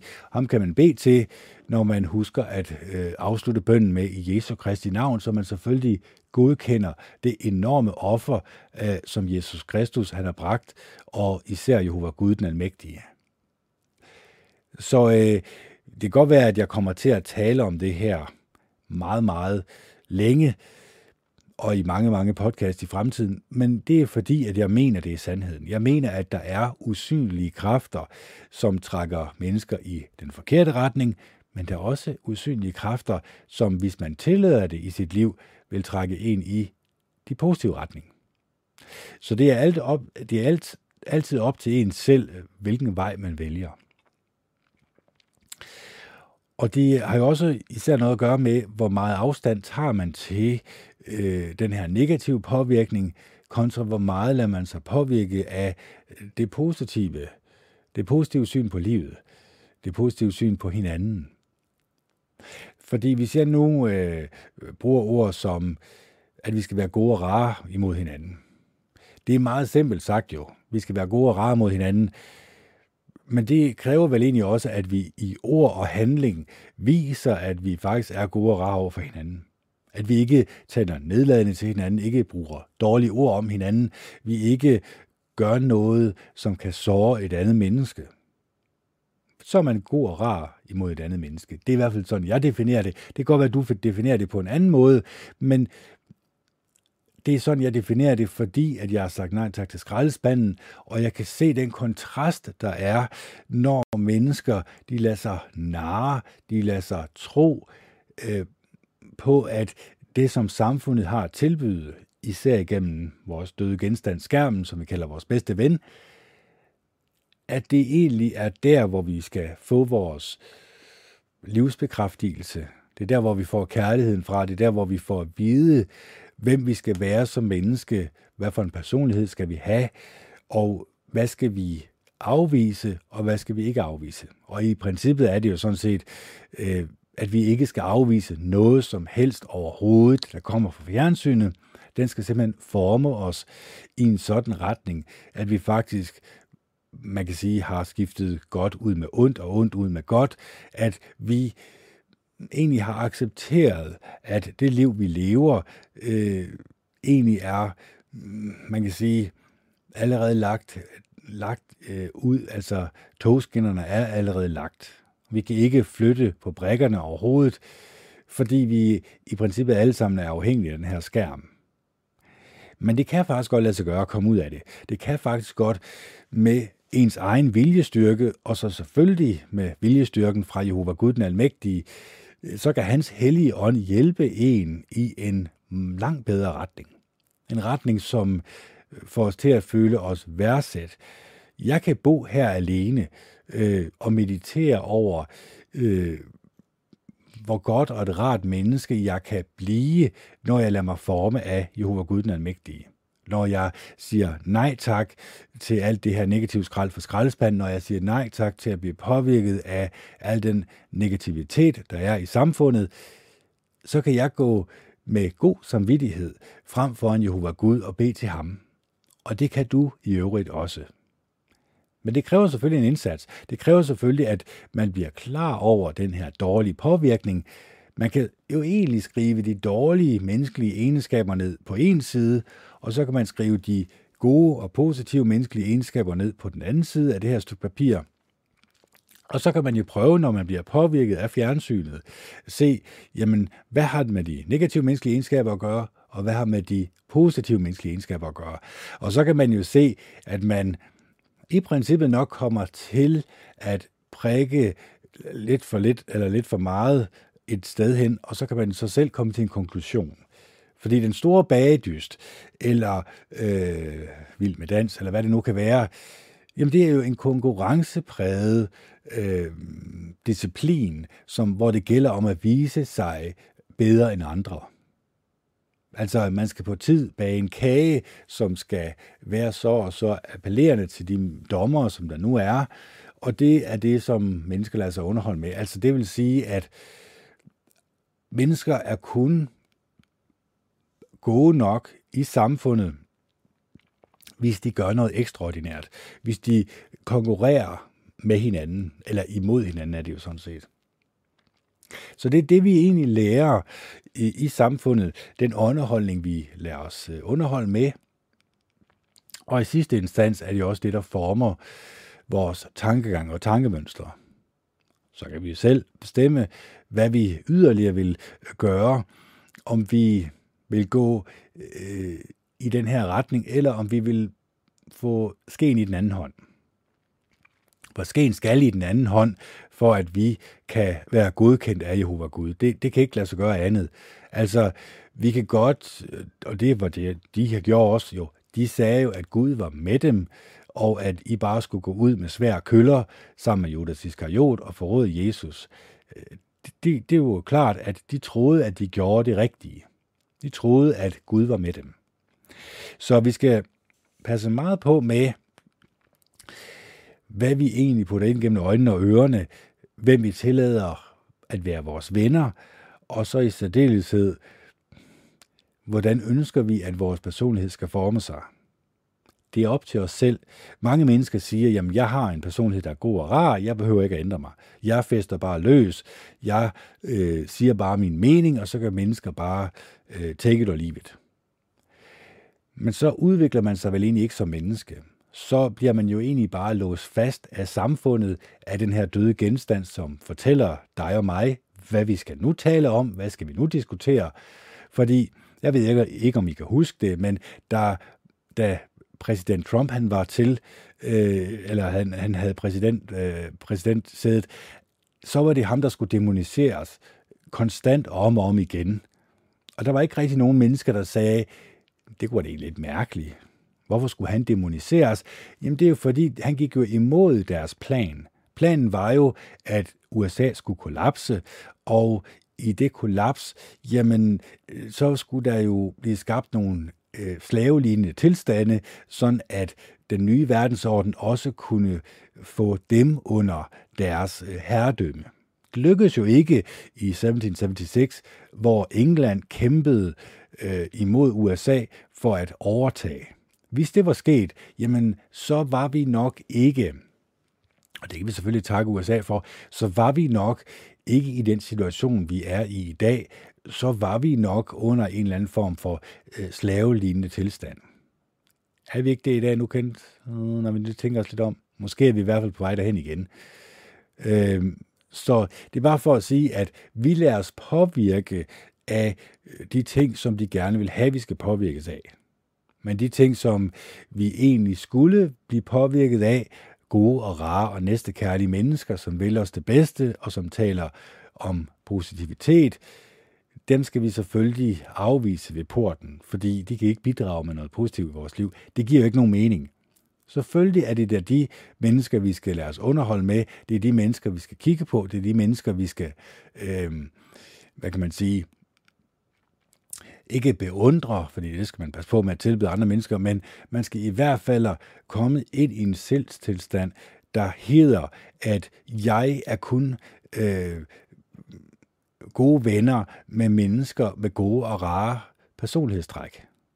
Mennesker, som er negative, mennesker, som har en voldelig natur, mennesker, som kun taler om det, som alle andre mennesker taler om, som er oppe i samfundet.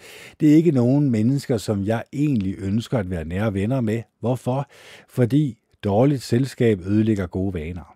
Det står der i Bibelen, så derfor er det også en ret god idé, at vi bliver klar over, at de venner, vi har, har også en stor indvirkning på øh, den mening, som vi nu har. Og så kan vi jo så begynde at frasortere. Så kan vi begynde at sige til os selv, det kunne godt tænke sig, at jeg bliver nødt til at gå lidt væk fra dem her, øh, de her mennesker, måske skal jeg afbryde det her venskab, og så skal jeg begynde at koncentrere mig i endnu højere grad om den personlighed, som jeg inderst inde godt ved, er den personlighed, som Jehova Gud han godkender. Og så starte indefra og ud, når jeg mediterer over det, øh, min inderste kerne, som er uendelig kærlighed, det er alle menneskers inderste kerne, og arbejder mig stille og roligt ud af, ja, så kan jeg begynde at få øje på steder, hvor jeg kunne blive påvirket i en negativ retning, og så har jeg mulighed for at sige nej tak til det. Nå, så gik de halvanden time. Vi skal videre i teksten. Vi skal have det næste øh, skriftsted her. Og det var så vidt jeg husker, Esajas 59, ja. Så vi læser lige her, Esajas 59. Se, se, Jehovas hånd er ikke for kort til at frelse, og hans ører er ikke for sløv til at høre. Nej, det er jeres egne overtrædelser, der har skilt jer fra Gud. Det er jeres sønder, der har fået ham til at skjule sit ansigt for jer, og nægtet at lytte til jer. For I har sølet jeres hænder til med blod, og jeres fingre med synd, Jeres læber taler løgn, og jeres tunge mumler om ting, der er uretfærdige. Der er ingen, der råber på retfærdighed, og ingen af dem, der går til retten, taler sandt. De stoler på noget, der er tomt, og siger ord uden betydning. De undfanger ufred og føder ondskab. Det, de ruer på, er en giftslanges æg, og det, de væver, er æderkoppespind. En hver, der spiser deres æg, vil dø, og når et æg bliver knust, kommer en giftslange ud. Deres spind kan ikke bruges som tøj, og de kan ikke dække sig med det, de laver. Deres gerninger er ondskabsfulde, og deres hænder er fulde af voldshandlinger. De er hurtige på fødderne til at handle ondt, og de har travlt med at udgyde uskyldigt blod – de tænker ondskabsfulde tanker, der er ødelæggelse og elendighed på deres veje. De har ikke kendt fredens vej, og der er ingen retfærdighed på de veje, de følger. De gør deres stier krogede. Ingen, som færdes der, kender til fred. Derfor er retten langt væk fra os, og retfærdigheden når os ikke.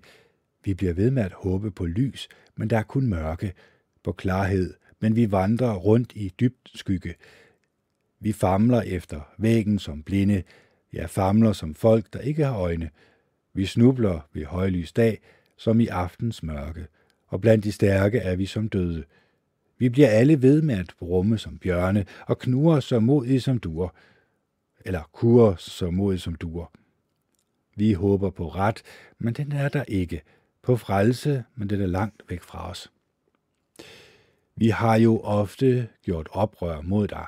Hver eneste af os, eller hver eneste af vores sønder, vidner imod os. Vi er bevidste om vores overtrædelser. Vores sønder kender vi alt for godt. Vi har handlet forkert og fornægtet Jehova. Vi har vendt ryggen til vores Gud. Vi har opfordret til undertrykkelse og oprør. Vi har undfanget løgne og ladet falske ord komme ud af hjertet. Ret er blevet trængt tilbage, og retfærdigheden står langt borte. For sandheden er snublet på torvet, og ærligheden kan ikke komme ind. Sandheden er forsvundet, og den, der holder sig øh, fra det onde, bliver plyndret. Jehova så det og blev vred, for der var ikke nogen retfærdighed. Han så, at der ikke var nogen mand, der ville hjælpe, og han undrede sig over, at indgik i forbøn for andre. Derfor lod han sin egen arm bringe frelse, hans egen retfærdighed støttede ham. Han tog retfærdighed på som en brønje og satte frelsens hjelm på sit hoved. Han tog hævnens dragt på som sit tøj og slyngede sin brændende iver om sig som en kappe. Han vil gøre gengæld mod dem efter hvad de har gjort. Sine modstandere vil han vise sin vrede, og hans fjender vil få, hvad de fortjener. Øerne vil han give, hvad der tilkommer dem, der hvor solen går ned, vil man have ærefrygt for Jehovas navn. Og der hvor solen står op, vil man have ærefrygt for hans herlighed. For Jehova vil komme som en rivende flod, der driver, der bliver drevet frem af hans ånd. Til Sion vil løskøberen komme. Til dem i Jakob, der vender sig fra deres overtrædelser, erklærer Jehova, hvad mig angår, så er dette min pagt med dem, siger Jehova. Min ånd, som er over dig, og mine ord, som jeg har lagt i din mund, de vil ikke efterlade din mund. De vil ikke forlade din mund, dine børns mund, eller dine børnebørns mund, siger Jehova, fra nu af og til evig tid. Så det er jo egentlig rigtigt.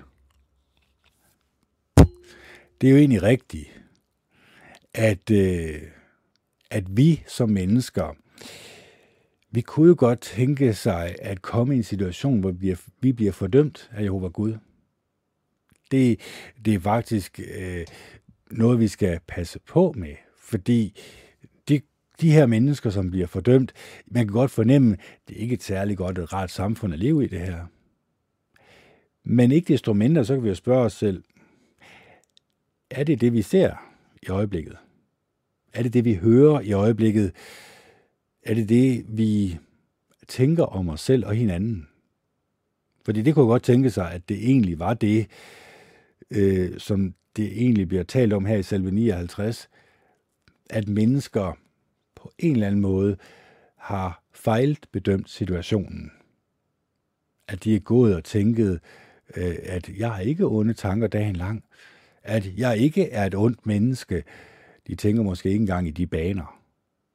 De tænker ikke Guds tanker længere, men føler, at det, de gør, er rigtigt. Og det kan man se her, at sandheden er snublet på torvet, og ærligheden kan ikke komme ind. Sandheden er forsvundet, og den, der holder sig fra det onde, bliver plyndret. Og så står der her, at Jehova så det og blev vred, for der var ikke nogen retfærdighed. Så Jehova Gud, han er altså opmærksom på, hvordan mennesker de opfører sig over for hinanden. Og hvis man opfører sig på den her måde, ja, så står der jo også, øh, han vil gøre gengæld mod dem efter, hvad de har gjort. Altså, altså det kan man egentlig sige, det er karmaloven, der lige kommer, altså hvordan man behandler andre mennesker, kommer tilbage til en selv. Så det kan man jo også overveje, om ens handlinger er i overensstemmelse med noget, som Jehova Gud han godkender. Så øh, snip, snap, snude, så kan I lære det. Nej, altså, nu vil jeg lægge øh, om den her. Nej, det er sådan set fint nok. Jeg kan jo ikke høre om øh, den her dunk, øh, med den her mikrofon, den lige fik, om, øh, om det har sørget for, at den her, øh, der sidder sådan en rør herinde, en, en gammel rør øh, mikrofon, at den måske begyndte at ringe lidt, det ved jeg ikke. Det, det håber jeg da ikke, den er, men øh, ja, nu ser vi til det. Øhm, jeg fortsætter i hvert fald. Nu, nu skal vi så også lige have en lille pause, og så kommer jeg tilbage igen med øh, de to næste øh, skriftsteder. Og det er nok, øh, som I nok godt kan fornemme, øh, så bliver jeg så skæret igennem her. Altså, der bliver tydeligvis talt om ting, som vi kan gøre, som misherrer Jehova Gud, men der er også så sandelig tale om ting, som vi kan gøre. Hvis man gør det modsatte af, hvad der blev sagt her, hvis man var ærlig i alle ting, hvis man øh, som menneske gjorde en oprigtig indsats for at være et godt og et rart menneske, som andre mennesker kunne stole på, ja, så blev man selvfølgelig godkendt af Jehova Gud den Mægtige. Så det er klart, at øh, Jehova Gud han skæler mellem øh, mennesker, hvordan opfører de sig her og nu, eller på det her tidspunkt for mange, mange tusind år siden. Han har ikke ændret sig, han har ikke ændret indstilling til os mennesker. Han kigger efter mennesker, som viser sig som gode og rare mennesker, som næstekærlige mennesker. Så lad os holde en lille pause, så kommer jeg øh, nok tilbage igen. Ja, så er jeg tilbage igen. Og øh, jeg tror faktisk, vi tager øh, den her bog, som jeg har været i gang med en stykke tid, lært at aflæse andre og forudse deres adfærd. Øh, simpelthen fordi, at øh, vi har faktisk været i gang i den, eller vi har faktisk været i gang med den, og øh, der var faktisk nogle ret interessante ting i den, som jeg egentlig også synes, vi skulle øh, fremhæve i den her podcast. Så øh, derfor tager vi lige en enkelt eller to sider her. Øh, det her med at aflæse andre kan jo godt være en svær kunst, selvfølgelig. Og det er ikke for, at vi skal være sådan nogen, der kan manipulere med mennesker, som jeg har sagt tidligere, så er det jo egentlig bare, fordi vi ønsker selvfølgelig at lære andre mennesker at kende, og øh, deres bevæggrunde. Vi egentlig er meget søgende som mennesker. Det tror jeg, at alle mennesker de er. Og øh, det her med at aflæse andre, og de her skjulte betydninger i den almindelige kommunikation, som vi er kommet ind på her. Øh, selvkritik for eksempel, vi havde tidligere, eller en af de, de tidligere podcast, at kunne gøre grin med sig selv er en beundringsværdig evne. Det er noget, som vi alle gør fra tid til anden. En ekstrem selvnedsættende adfærd rummer imidlertid et stærkt udsagn om en persons selvagtelse. Du bør spekulere over årsagen, når du hører nogen fremsætte flere end en eller to selvkritiske bemærkninger i løbet af en samtale. Så, så det var det, vi var inde på. Øh, jeg tror, det har været for et par podcasts siden.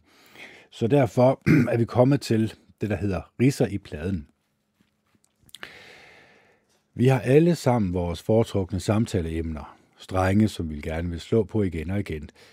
Der er historier, som vi gerne vil fortælle. Gode stunder, som vi gerne vil mindes.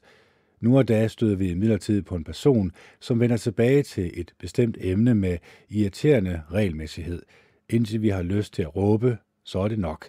Jeg har forstået det.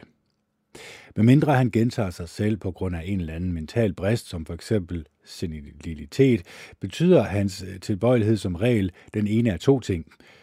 Enten forsøger han nervøst at udfylde pauserne i en samtale, frem for at måtte udholde en pinlig tavshed, eller også sender han et højt og tydeligt signal om, at han har noget på hjertet, som han ønsker, at du skal anerkende. Det så jeg et reelt eksempel på under udvælgelsen af et nævningeting til en sag i Los Angeles. En af nævningene, en midalderne og stærkt overvægtig kvinde, nævnte allerede tidligt under interviewet, at øh, interviewet af hende, at hun i den unge alder 18 var blevet stormester i et kortspil, der lignede bridge. Få minutter senere fortalte hun, at hun havde en tårnhøj intelligenskvote, det var ikke længe, inden vi igen måtte høre om hendes overlegne dygtighed inden for kortspillet, og derpå fulgte en ny hentydning til hendes høje intelligenskvote.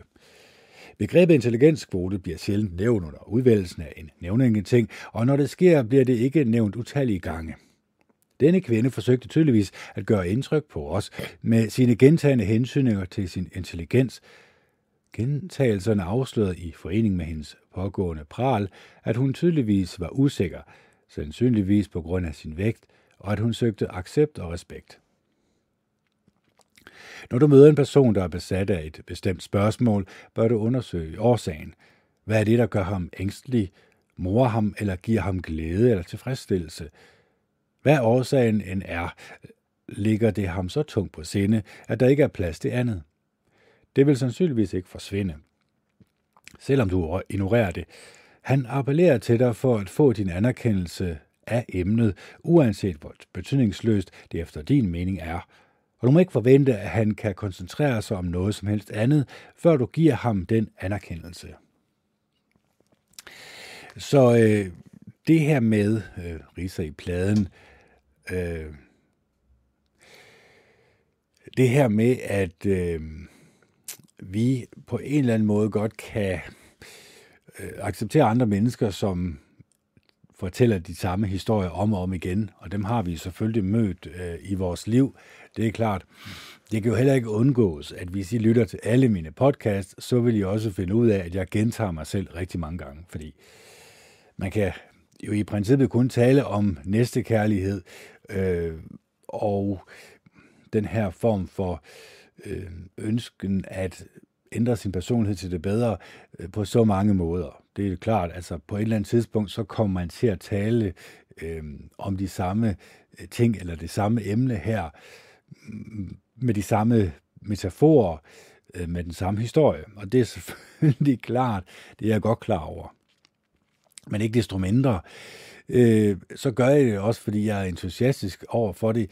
Jeg øh, ønsker, at øh, ikke kun jeg, men jeg derude også skal øh, føle en eller anden form for eufori og livsglæde over, at øh, jeg taler positivt om de her positive menneskelige egenskaber, som jeg ønsker at øh, bidrage til min egen personlighed med, men så sandelig også sådan, at jeg øh, ønsker, at I derude også får et ønske om, at jeres personlighed også skal øh, have de her positive menneskelige egenskaber, Øhm, fordi det ved jeg jo også inderst inde vil gavne mig. Det er klart, at hvis jeg går ud i samfundet og kun møder næstekærlige, gode og rare mennesker, så er det et godt og et rart samfund, jeg lever i.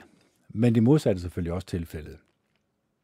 Og jeg er selvfølgelig også godt klar over, at jeg ikke er naiv til at tro, at selvfølgelig er mennesker forskellige, dem jeg møder, men i langt de fleste tilfælde, der må jeg jo sige, at vi, øhm, eller de mennesker, jeg i hvert fald har mødt, har vist en eller anden form for øh, livsglæde, og jeg synes også, at de har øh, vist sig som øh, gode og rare mennesker.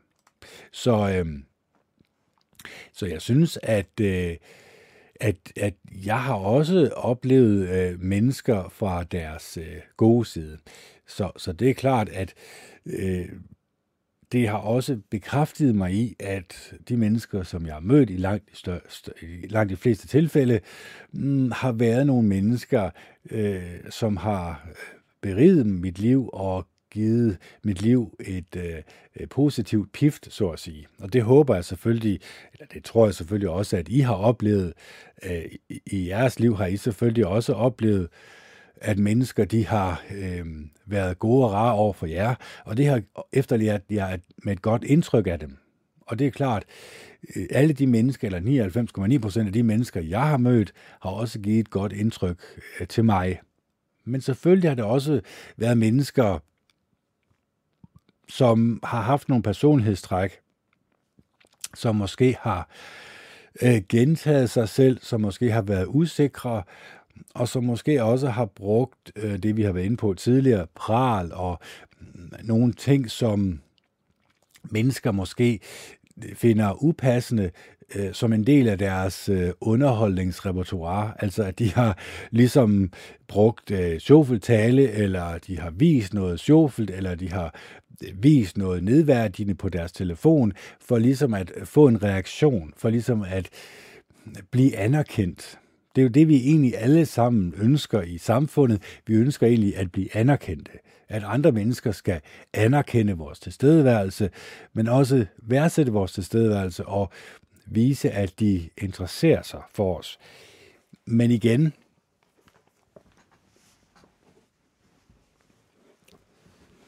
jeg er selvfølgelig, jeg er selvfølgelig også godt klar over, at det skal jeg jo ikke forvente, at mennesker er øh, de, møde, de mennesker, som jeg møder, men de mennesker, som øh, er fremmede for mig, har selvfølgelig en eller anden form for afstandstagen til mig.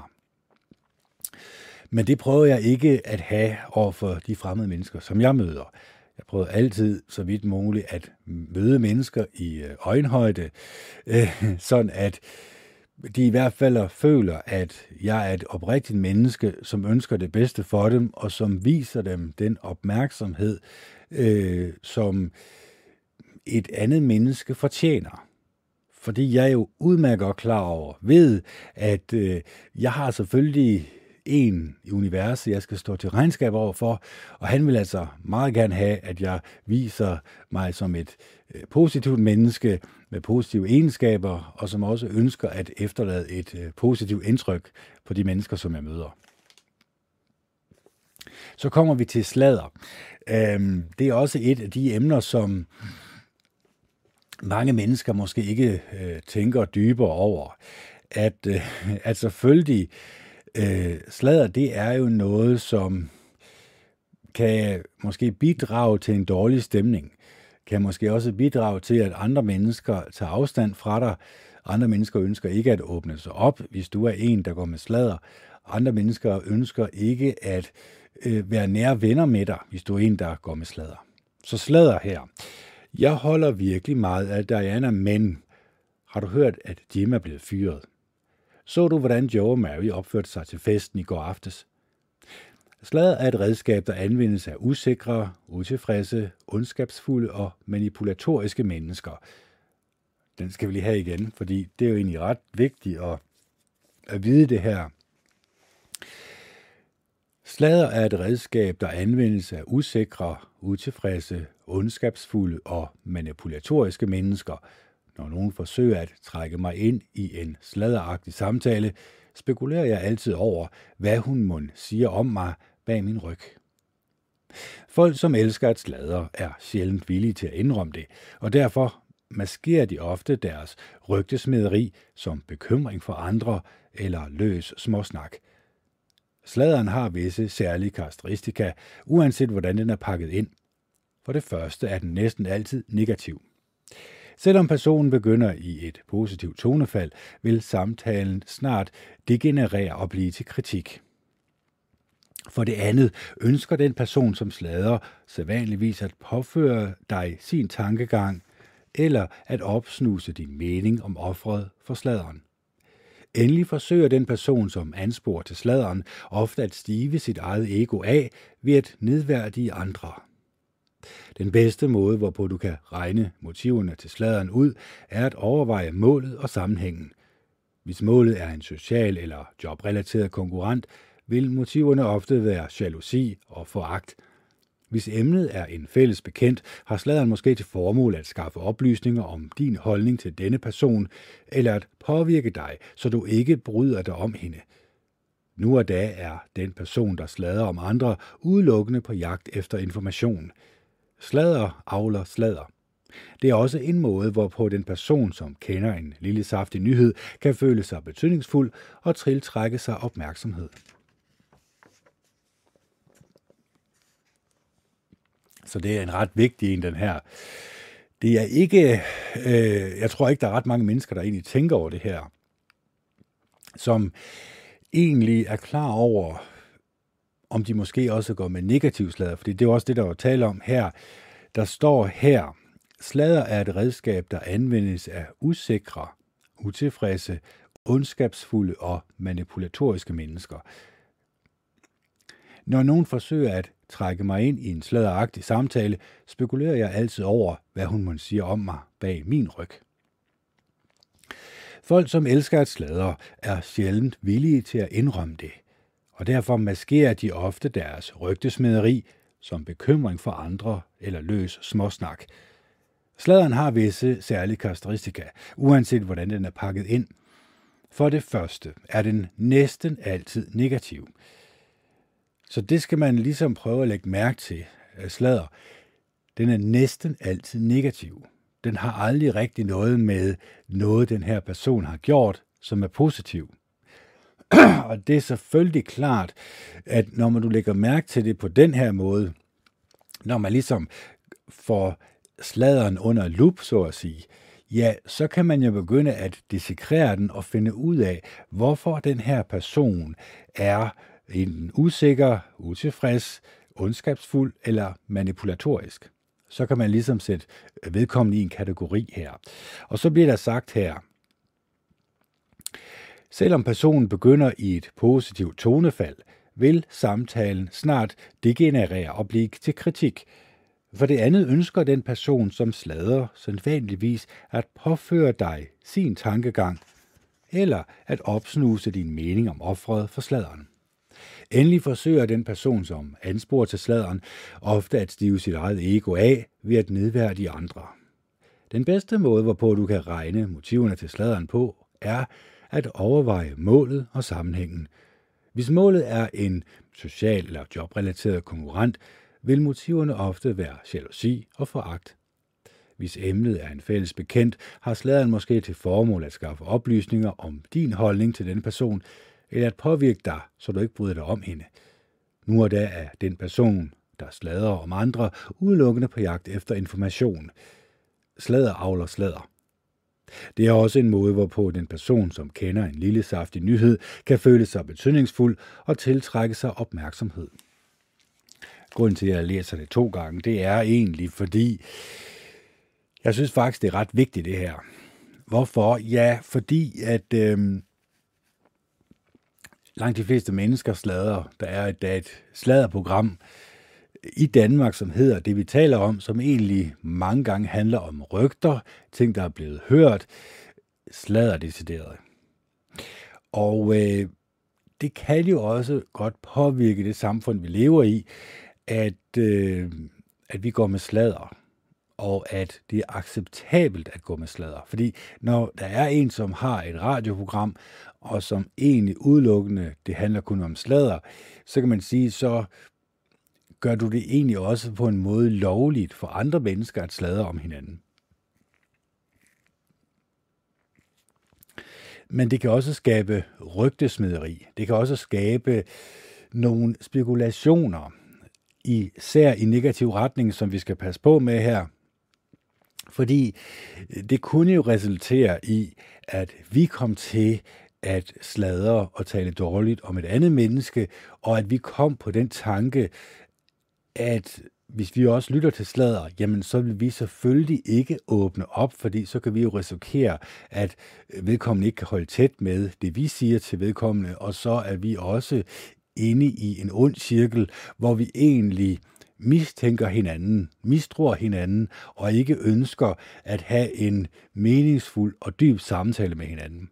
Og så bliver det egentlig bare en overfladisk samtale, vi har med hinanden, med øh, skjulte bagtanker, og det er vel egentlig ikke særlig konstruktivt.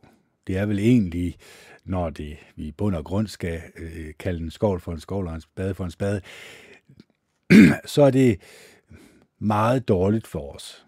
Det kan faktisk være ligesom det, som der bliver talt om i Bibelen, det kan være ligesom slangegift. Øh, altså, de her ting, som jeg talte om i, var det selv med 58, 59, øhm, det kan jeg lige se efter de to sekunder. Nej, det var faktisk salme 31. Kan det godt passe? Eller var det Esajas 9? Det kan også være, det var Esajas 59. Ja, det må det være. Det må være Esajas 59, ja. Øhm, det var i hvert fald... Øh, der blev talt med, med, med hårde ord her om de mennesker, som levede i det her samfund, og som havde forhærdet sig selv og begyndt at sladre om hinanden. Det starter med sladder, og så udvikler det sig til ondslader, øh, så bliver man som et menneske manipulatorisk, så bliver man et menneske, som søger at øh, såre andre mennesker, få dem til at føle sig dårligt tilpas og ondt indvendigt. Og så er man jo egentlig et, øh, ja, meget dårligt menneske, som Jehova Gud han på ingen måde kan godkende. Snart tværtimod, så vil Jehova Gud selvfølgelig tage så stor afstand fra vedkommende som overhovedet muligt, og i sidste instans, så vil man måske blive skåret af. Altså forstået på den måde, at man, kan man sige, point of no return, så vil man opdage, at man er kommet så stort ud på et sidespor, at ingen mennesker egentlig vil have noget som helst med en at gøre. Hvorfor? Fordi man i sin handling, øh, i sin retorik, i sin væremåde, i sin personlighed har vist sig som et meget dårligt manipulatorisk menneske. Man kunne næsten forestille sig, at Jehova Gud kunne kalde sådan et menneske et ondt menneske. Jeg siger ikke, at han gør det, men at han i hvert fald kan se de her onde tendenser, som man bliver ved med at opdyrke i sig selv, øh, som slader er, det kan skabe et øh, meget dårligt forhold til skaberen, og i sidste instans, så kan man få ham som modstander, og det er ikke særlig godt. Så derfor slader, det skal vi holde os fra. Så kommer vi til frivillig formidling af oplysninger. Hele vejen igennem denne bog har vi understreget, hvor vigtigt det er at give oplysning om sig selv. Disse oplysninger får andre mennesker til at føle sig godt tilpas, opmuntrer dem til at tale frit og giver dem tillid til dig. Men der er forskel på at være åben i forbindelse med den tankeudveksling, der finder sted under en samtale, og at presse oplysninger om sig selv ind i en dialog. I særdeleshed, når det finder sted på upassende tidspunkter. Du bør omhyggeligt lytte efter, når nogen frivilligt giver dig oplysninger. Det, som de fortæller dig, betyder meget for dem, og det gør det også, og undskyld, og det bør det også gøre for dig. Et er, hvis en person fortæller mig, at hun er under behandling for alkoholisme, når jeg spørger hende, hvorfor hun ikke drikker. Noget helt andet er, hvis en fremmed henvender sig til mig under en cocktailparty, og frivilligt fortæller mig, at hun drikker sodavand, fordi hun er under behandling for alkoholisme. Og hvis jeg spørger en person, om han dyrker sport, da han var på college, og han fortæller mig, at han spillede på skolens fodboldhold, vil jeg heller ikke drage den samme konklusion, som hvis han gav mig oplysningen uopfordret. Øh, formålet med folks frivillige oplysninger om sig selv er ofte at skabe forbindelse til dig ved at fortælle dig, hvad de tror, at du gerne vil høre, eller hvad de tror vil gøre indtryk på dig. Under udvælgelsen af et nævningeting er vi altid på vagt over folk, som taler længe om, hvor retfærdige og fordomsfri de er. De forsøger tydeligvis at sælge sig selv, og det er altid årsag til bekymring. Det kan godt være, at de virkelig er retfærdige, men hvis det er tilfældet, vil det blive afsløret gennem deres holdninger til en række forskellige spørgsmål. Vi vil ikke blot tro dem på deres ord. Den kendskærning, at de frivillige giver os oplysningen, afsted kommer ikke andet end mistænksomhed fra vores side. En person, som er så ivrig efter at være nævning, siger måske, hvad han tror, at vi gerne vil høre, frem for det, som han i virkeligheden mener. Folk finder også på frivilligt at give oplysning om sig selv, for at dække over noget, som de ikke vil afsløre. Du skal skrive dig det bag øret, hvis sælgeren frivilligt oplyser, hvor religiøs eller hvor etisk hun er. Måske giver hun dig disse oplysninger for at afvæbne dig.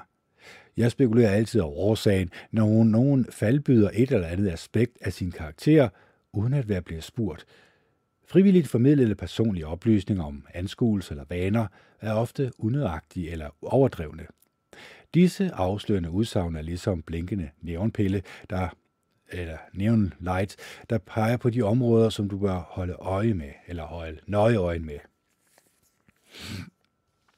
Folk fortæller ofte frivilligt om deres præstationer. Når det sker, skyldes det sædvanligvis, at de føler sig en smule usikre og har brug for at stive deres ego af med lidt pral. Eller måske håber de at kunne påvirke din opfattelse af dem. Der er også altid den mulighed, at de blot forsøger at få samtalen i gang.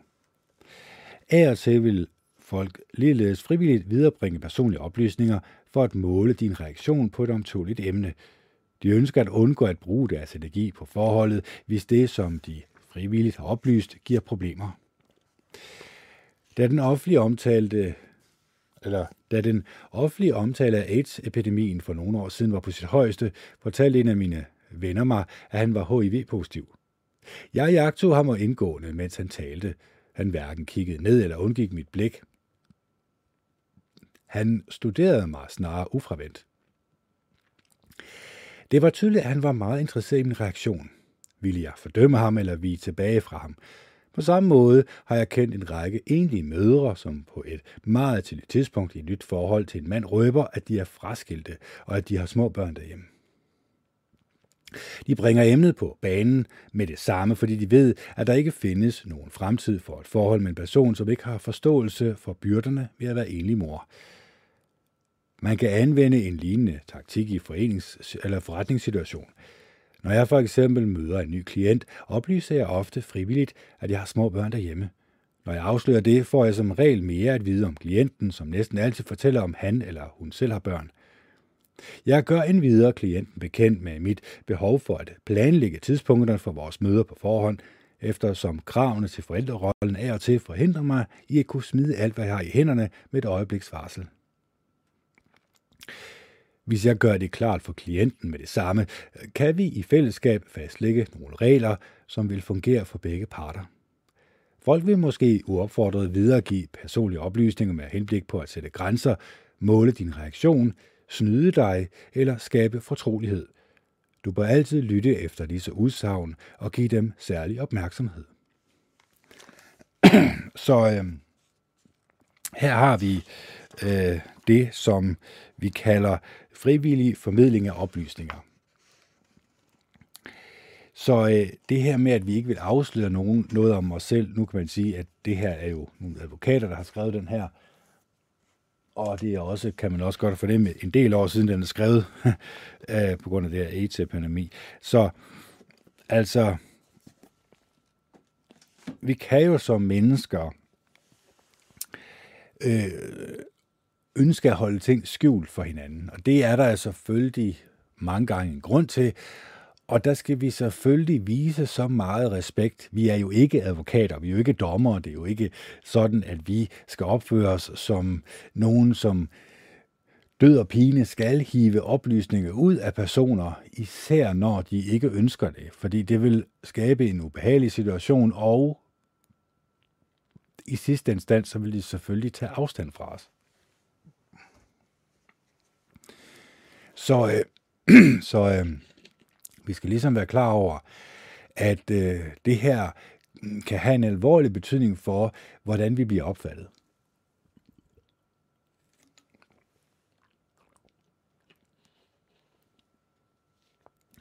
Og også hvordan vi øh, hvordan vi kan øh, viderekomme det her venskab, som vi måske har påbegyndt, det har utrolig stor betydning, at øh, vi begge to øh, stoler på hinanden, og ved, at de ting, der bliver sagt, er selvfølgelig sagt i fortrolighed. Så derfor skal vi jo som mennesker altid være klar over den påvirkning, vi har på hinanden, og den mulighed, vi har for at kommunikere åbent til hinanden, men også vide, når vi kunne komme til at træde hinanden over tæerne, eller komme ind på emner, som øh, den anden part ikke ønsker at tale om. Så skal vi jo være hurtige til at øh, trække følehornet tilbage igen, så at sige. Nå.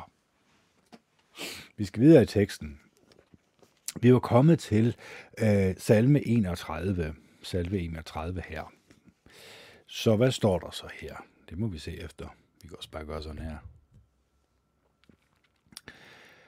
Hos dig, Jehova, har jeg søgt tilflugt. Lad mig ikke blive ydmyget. Red mig, for du er jo retfærdig. Hvor I der ned og lyt til mig. Kom mig hurtigt til hjælp. Vær en bjergfæstning for mig. Et befæstet sted, hvor jeg bliver reddet. Du er min klippe og min borg. For dit navns skyld vil du føre mig og vejlede mig.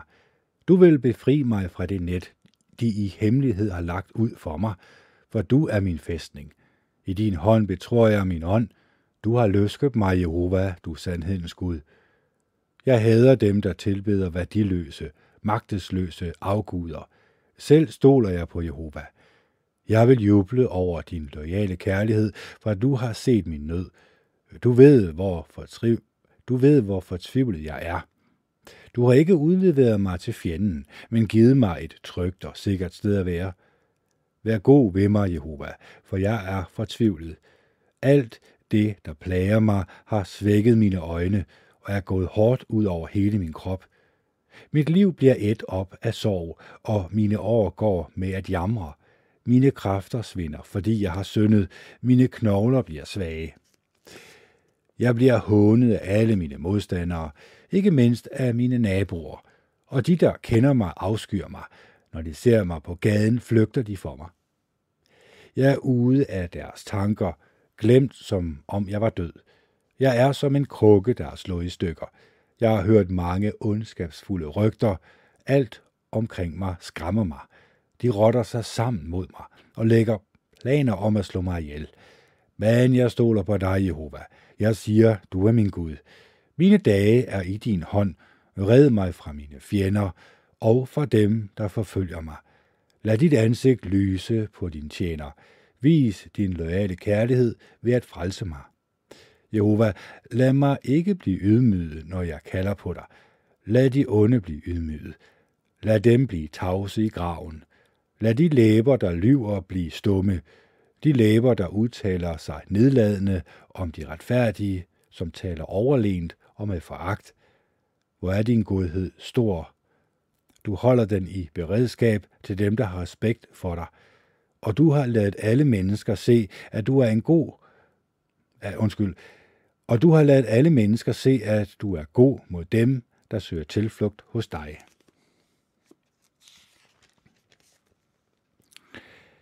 Du vil skjule dem i din nærhed, skærme dem mod de onde planer, mennesker lægger, og du vil gemme dem i din hytte, beskytte dem mod ondskabsfulde angreb. Lad Jehova blive lovprist, for på en vidunderlig måde har han vist mig lojal kærlighed i en belejret by. Jeg var grebet af panik og sagde, jeg dør for øjnene af dig, men du hørte mine råb om hjælp, da jeg kaldte på dig. Elsk Jehova, alle I, der er lojale mod ham. Jehova beskytter de trofaste. Men de stolte og overmodige straffer han for det, de har gjort. Vær modig og stærke, alle I, der venter på Jehova. Så øhm, der var store vanskeligheder her igen. Men trods de vanskeligheder, som, og jeg tror det er David, det er jeg næsten sikker på, det er David, der har skrevet den her. Fordi Jehova Gud havde nogle fjender, altså øh, det vil sige, at han havde mennesker på jorden, som var i modstand til ham, og i modstand til David, som var hans tjener på det her tidspunkt. Og øh, David var forvirret, han var, eller fortvivlet, han var i hvert fald sat i en situation, hvor han følte, at han virkelig havde brug for Jehova Gud. Og det kan jeg jo også godt se mig i den situation, jeg er i, at øh, jeg også virkelig har brug for, at Jehova Gud, han viser mig sin hellige ånd og Øh, beskytter mig og hjælper mig igennem den her svære tid, som vi alle sammen skal igennem. Det har jeg prøvet at forklare de sidste to timer, hvor stor en fare vi mennesker er i, fordi vi har lavet øh, andre mennesker manipulatorisk øh, manipulere manipulerer med os i en sådan grad, at vi er begyndt at øh, sætte dem højere end alt andet, sætte dem højere end andre menneskers meninger. Vi har sat dem på en pedestal og begyndt at tilbede dem. Og øh, det var også det, som David snakker om her. Der var nogle afguder, som de var begyndt at dyrke. Der var nogle meninger, som de havde taget til sig, som bestemt ikke var i overensstemmelse med Jehova Gud den Almægtige. Og det er selvfølgelig også noget, som vi i dag skal være opmærksom på. Hvad kunne der ske? Ja, der kunne ske det, at vi i vores tankegang og i vores følelsesliv kom på øh, afveje, blev ført på vildspor. Og øh, de her vildspor, de ligger jo foran os. Altså alle mennesker bliver stillet over for et valg her i livet. De kan vælge at øh, sige nej til det, som der bliver serveret for dem, eller de kan vælge at sige ja til det, der bliver serveret for dem. Og i langt de fleste tilfælde kan jeg desværre se, at øh, mennesker har øh, desværre øh, sagt ja tak til det, der bliver serveret for dem. Selvom det er dårligt, det de får serveret. Selvom det er moralsk forkasteligt. Øh, selvom det har noget med det, som Jehova Gud han ikke bryder sig om. Så det her med, at der bliver sagt i Bibelen, at øh, i Noras dage, øh, Øh, at Jehova Gud han så ned på jorden og fandt ud af, at alle menneskers tanker var onde dagen lang, det er jo en alvorlig advarsel til os for at spørge sig selv, spørge os selv, hvad tanker går jeg egentlig rundt med hele dagen? Er jeg villig til under meditation at finde ud af, hvad er det egentlig, der rører sig inde i mig? Hvordan er jeg egentlig som person? Hvordan opfatter andre mennesker mig som person? Er jeg et menneske, der kan, man kan stole på? Er jeg et menneske, som man oprigtigt kan henvende sig til? Er, man et, er jeg et menneske, som man kan føle sig tryg ved? Fordi det er jo, det, det er jo sådan nogle mennesker, som Jehova Gud han søger. Han søger jo mennesker, som han kan godkende, som han kan elske, som han kan vise sin gunst. Og øh, det kan man jo se, at David han fortalte, øh, at han var et retfærdigt menneske. Han fortalte det selvfølgelig ikke i ord, men i handling. Han viste i handling, at han var et retfærdigt menneske, som tilbad Jehova Gud, og som gik øh, meget højt op i at adlyde de love, som Jehova Gud han havde øh, øh, sagt, vi skulle overholde, for at vores livskvalitet kunne blive højnet, for at han kunne velsigne os. Så man kan sige, hvorfor skal vi så ikke overholde de her bud i dag?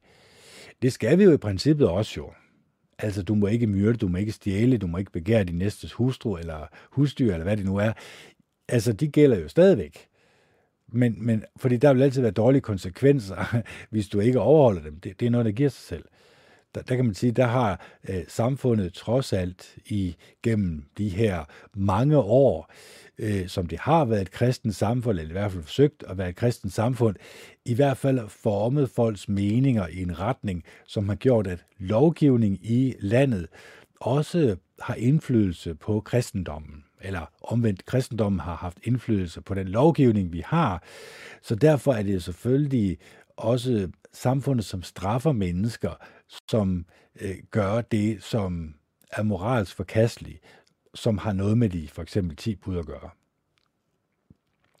Men det er ikke ens betydende med, at mennesker moralsk set kan være godkendt af Gud, øh, blot fordi de overholder de 10 bud, fordi at det, at man overholder et bud, det er jo ikke det samme, som man forstår konsekvenserne og hvorfor man skal overholde det. Det er jo det, som langt de fleste mennesker ikke tænker. De tænker, at man må ikke myrde. Nej, men du må da blive uddannet som soldat, blive sendt til udlandet, og så kan du så få lov til at myrde. Der vil selvfølgelig være nogle dårlige konsekvenser med nogle meget hårdt psykiske problemer, som du vil få, men det er så de konsekvenser, du må leve med. Men det er ikke for, at man ikke siger, at jamen, samfundet ikke kan godkende, at mennesker de faktisk godt kan blive stillet i en situation, og det er jo ikke en mærkelig situation, hvis du øh, tager øh, en militær uddannelse, og du bliver sendt til et øh, krigshavet land, og, øh, og der er folk, der skyder efter dig, og du skyder efter dem, så skulle det jo heller ikke overraske dig, at øh, de mennesker ikke kommer til at bryde sig særlig meget om dig. Og du kan selvfølgelig også risikere, at øh, du bliver stillet i et dilemma, hvor du bliver nødt til at tage et andet menneskes liv. Og det er jo et menneske, som er skabt i Guds billede, så derfor har du egentlig sat dig i Guds sted, kan man egentlig sige. Du har egentlig øh, taget den beslutning, som Jehova Gud han står med, ud af hænderne. Og så har du egentlig øh, gjort dig selv til dommer over for et andet menneske ved at stå og skyde efter ham. Det er en ret alvorlig fortælling. Det står der jo egentlig også. Læste vi jo også med det her forrådelse af Jesus, hvor at øh, det menneske, som, øh, som trækker sværet, vil dø ved sværet. Altså de mennesker, som bruger vold som en måde at øh, få deres mening øh, ud på, vil også dø en voldelig død. Altså den her karma-lov, som Jehova Gud han har lagt ind i det her system, vi nu lever under, jamen det er klart, vi vil øh, kunne øh, få nogle dårlige konsekvenser af de dårlige handlinger, som vi begår, men det modsatte er selvfølgelig også rigtigt. Vi vil selvfølgelig også kunne høste øh, det gavnlige ved, at de gode, positive menneskelige egenskaber, som vi besidder og viser til hinanden, de vil have en gavnlig effekt på os og på vores medmennesker, som vi måske kunne gøre øh, til en livsfilosofi, forstå på den måde, at vi faktisk igennem hele vores liv øh, prøver at tænke så mange næstekærlige, gode og rare tanker som overhovedet muligt, og så lade os påvirke af det, i stedet for at lade os blive påvirket af noget, som kunne skabe en negativ, indre dialog med os selv. Fordi det er klart, at øh, en soldat, som trækker i soldatertøjet og tager over på den anden side af jorden for at skabe fred, han har jo på en eller anden måde lavet sig narre. Det, det kan man jo ikke andet end sige, fordi hvordan skulle det skabe fred, hvis øh, du kommer i militærtøj og er klar til med vold at øh, få øh, den stat, som du repræsenterer, deres mening igennem i det her land. Det giver ikke rigtig nogen mening, og det er jo heller ikke mening, det skal gøre det. Det er jo egentlig bare meningen, du skal adlyde. Og det gør langt de fleste soldater, fordi det er de blevet oplært til. Så vi kan selvfølgelig konkludere her, at det er selvfølgelig øh, vanskeligt øh, som menneske hele tiden om og om igen at holde sin sti ren. Men der er i hvert fald så store faldgrupper, der er så åbenlyse forkerte handlinger, som vi skal tage afstand fra, som i princippet skulle være så store, at vi ikke har nogen problemer overhovedet med at sige nej tak til det. Så er spørgsmålet så, bliver vi formet af denne verdens hersker og øh, de mennesker, som er under hans indflydelse, eller lader vi os påvirke af Jehova Gud den Almægtige i stedet for? Fordi han vil jo gerne have, at øh, vi som mennesker øh, i bund og grund altid viser hinanden øh, næstekærlighed og venlighed og ydmyghed og mildhed og ønsker det bedste for hinanden og ønsker, at andre mennesker selvfølgelig skal leve et godt og et rart liv, fyldt med mennesker, som elsker dem og ønsker det bedste for dem. Altså, det burde jo være alle menneskers mål her i livet, at skabe en god atmosfære rundt om, omkring sig, og så øh, gøre alt, hvad øh, man kan som menneske, for at forbedre muligheden for, at andre mennesker også kan leve et lykkeligt og godt liv. Er det så det, vi ser i verden? Nej. Hvorfor? Fordi at den ånd, som de mennesker, øh, som øh, er magthaverne, bestemt ikke får øh, Jehova Guds hellige ånd, snart tværtimod. Så vi skal være villige til øh, som mennesker at ændre os. Vi skal være villige til at se vores egne fejl og mangler. Vi skal være villige til at når vi mediterer, gå i dybden med, hvem vi i virkeligheden er som menneske, og så skal vi gøre alt, hvad vi kan for at forbedre muligheden for, at andre mennesker også synes, at vi er gode og rare mennesker. Så kan vi ikke gøre ret meget mere. Jeg holder en lille pause, så kommer jeg lige tilbage igen, og så må vi se, hvad der sker. Ja, så er jeg tilbage igen, og så blev klokken øh, 7.48 om morgenen. Og øhm, ja, det er jo også fordi, jeg skal ud og testes nu her, for ellers så kan man jo ikke komme på skole. Og det er jo så også lidt træls det der med, at det er blevet sådan i samfundet, at man skal gennemtestes for overhovedet at få lov til at komme ud i samfundet. Fordi, som sagt, nu kender jeg 5-6 stykker, øh, som har fået det her corona, konstateret i hvert fald. Og øh, jeg har ikke hørt om nogen, der har andet end haft en øh, meget mild forkølelse. Øh, og, og andre har haft øh, lidt en lille smule hovedpine. Og øh, nogen har slet ikke haft noget. De har ikke mærket noget som helst til det. Så, øh, så det her med, at vi lukker et helt samfund ned, og at vi gør det sådan, at folk de får meget mere svært ved at øh, agerer rundt i samfundet, vandre rundt i samfundet. Man gør det besværligt for overhovedet at øh, få lov at leve, kan man sige. Det gør jo også, at folk de kan ikke andet end blive frustreret over det her. Og deres frustration skal jo gå et sted hen. Og det er jo, det kan man jo, nu har læser jeg nok også noget heroppe fra Bibelen af om lidt, hvor at man også kan se, at folk de bliver frustrerede øh, og deres frustration skal jo gå et sted hen.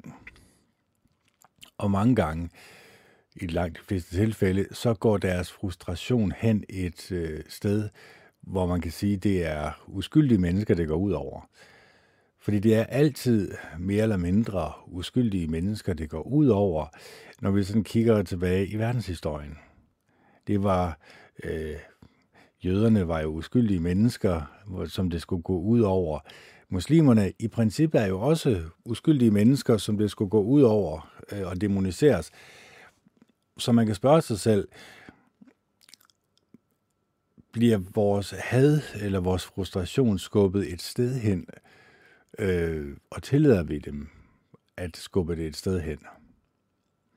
Fordi når vi sådan begynder sådan at analysere og tænke os lidt grundigt om, så tror jeg faktisk godt, at vi kan se, at vi vi får skubbet vores øh, mening, vores frustration et bestemt sted hen, hvor vi kan give øh, frit løb for det.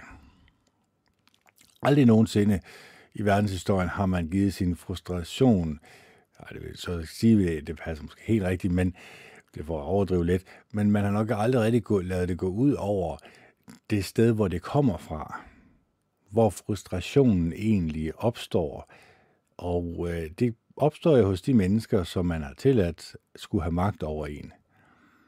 Altså i de gode gamle dage, hvor det var kongen, der bestemte, jamen altså, hvis du ikke markede ret, så kunne du jo risikere en meget grusom straf. Der var jo også, øh, kalder man det, var det stavnsbåndet, øh, hvor at, øh, at øh, landmændene, der gik, øh, gik hårdt ud over landmændene, at det var, det var en kummerlig tilværelse at leve, fordi de var stavnsbundet. Så kom der en periode, hvor øh, det faktisk var omvendt, hvor det faktisk var øh, bundemanden, som behandlede øh, de mennesker under sig som øh, slaver, og havde nogle bestemte nærmest torturinstrumenter, de kunne bruge imod dem, hvis de ikke ville makke ret. Så mennesker kan, har altid undertrykt hinanden, og lad deres frustration, deres vrede gå ud over andre mennesker, som har været uskyldige. Øhm, man kan sige, lort øh, vælter altid nedad, aldrig opad. Så det vil sige, at de mennesker, som hersker over os, øh, de mennesker, som har utrolig mange penge, øh, de ultrarige mennesker, Ja, de er jo egentlig de mennesker, som, øh, hvor lorten kommer fra, de bestemmer enerådet over vores oplysninger. De bestemmer enerådet over, øh, hvad du får lov til at se i fjernsynet, hvilke nyheder du bliver udsat for, og hvilke meninger du egentlig skal have som menneske i dag. Så, så er spørgsmålet jo så, er du så et selvstændigt tænkende individ, eller er dine tanker blevet manipuleret hen et sted, hvor du kan få frit udløb for din frustration, hvor du egentlig bare gør, ligesom alle andre de gør. Fordi det tror jeg, når man sådan tænker sig lidt grundigt om, at det er nok der, vi er blevet ført hen. Vi er ført et sted hen, hvor vores øh, frustration kan få frit løb, fordi vi føler, at det er her, hvor øh, Øh, vi ikke er blevet ført hen. Selvfølgelig er vi aldrig nogensinde blevet ført, det kunne vi aldrig nogensinde, øh, den tanke kunne aldrig nogensinde falde os ind. Men når vi sådan begynder at tænke lidt nærmere over det, og den manipulation, øh, vi er udsat for, øh, den her propaganda, vi er udsat for, den her gentagelse af det samme om og om igen, ja, om og om igen, om og om igen, øh, tusind millioner gange. Vi har aldrig nogensinde rigtig tænkt på, at det kunne være, at det er fordi, de gerne vil presse en mening hen over hovedet på os. De gerne vil presse, det kunne være, øh, at de gerne vil have, at vi skal tvangsmedicineres. Altså, det har aldrig nogensinde faldet os ind, at det faktisk er der, hvor ondskaben kommer fra, er der, hvor ondskaben kommer fra. Mærkeligt nok egentlig. Men det har jeg jo selvfølgelig advaret om i uendelige tider i rigtig mange timer. Og grunden til det, det er jo, fordi jeg udmærket godt ved, hvordan folk de bliver manipuleret med, og hvilken retning de bliver ført hen. Hen imod, kan man egentlig sige. Og det er jo en, eller et sted, hvor mennesker de vil acceptere en hel masse ting i samfundet, som bliver implementeret fra lovgiverne, som de tydeligvis godt kunne se for to-tre år siden, er fuldstændig forkert. Men fordi at de blev ført et sted hen af massemedierne, som i sidste instans er ejet af de samme få, øh, få mennesker, så har folk ikke tænkt over, at det kunne være, at der var nogen, som ønskede mig hen et sted, hvor at jeg så har den her mening, som jeg selv tror, at jeg har selv dannet mig, men i virkeligheden så er det selvfølgelig øh, mennesker øh, uden for, hvad kan man sige, din periferi, uden for øh, din øh, fatteevne, øh, som egentlig har magten over dig. Og det er selvfølgelig de mennesker, som står bag politikerne, i de hemmelige selskaber selvfølgelig, det er klart. Fordi de hemmelige selskaber har jo altid bestået øh, Øh, op igennem verdenshistorien. De har altid været bag skyggerne, i gode til at manipulere med øh, de mennesker, som beundrede de mennesker, de havde sat frem foran dem for at beundre. For at værdsætte mere end andre mennesker, for at kigge hen til efter vejledning. For det er jo egentlig vejledning, vi kigger efter, når vi kigger, det, det lyder også lidt åndssvagt, når man siger det højt, øh, efter politikerne. Ja, nej, selvfølgelig er det ikke det. Vi er også udmærket godt klar over inderst inde, at det er selvfølgelig spil for galleriet, det er skuespillere, der er sat frem.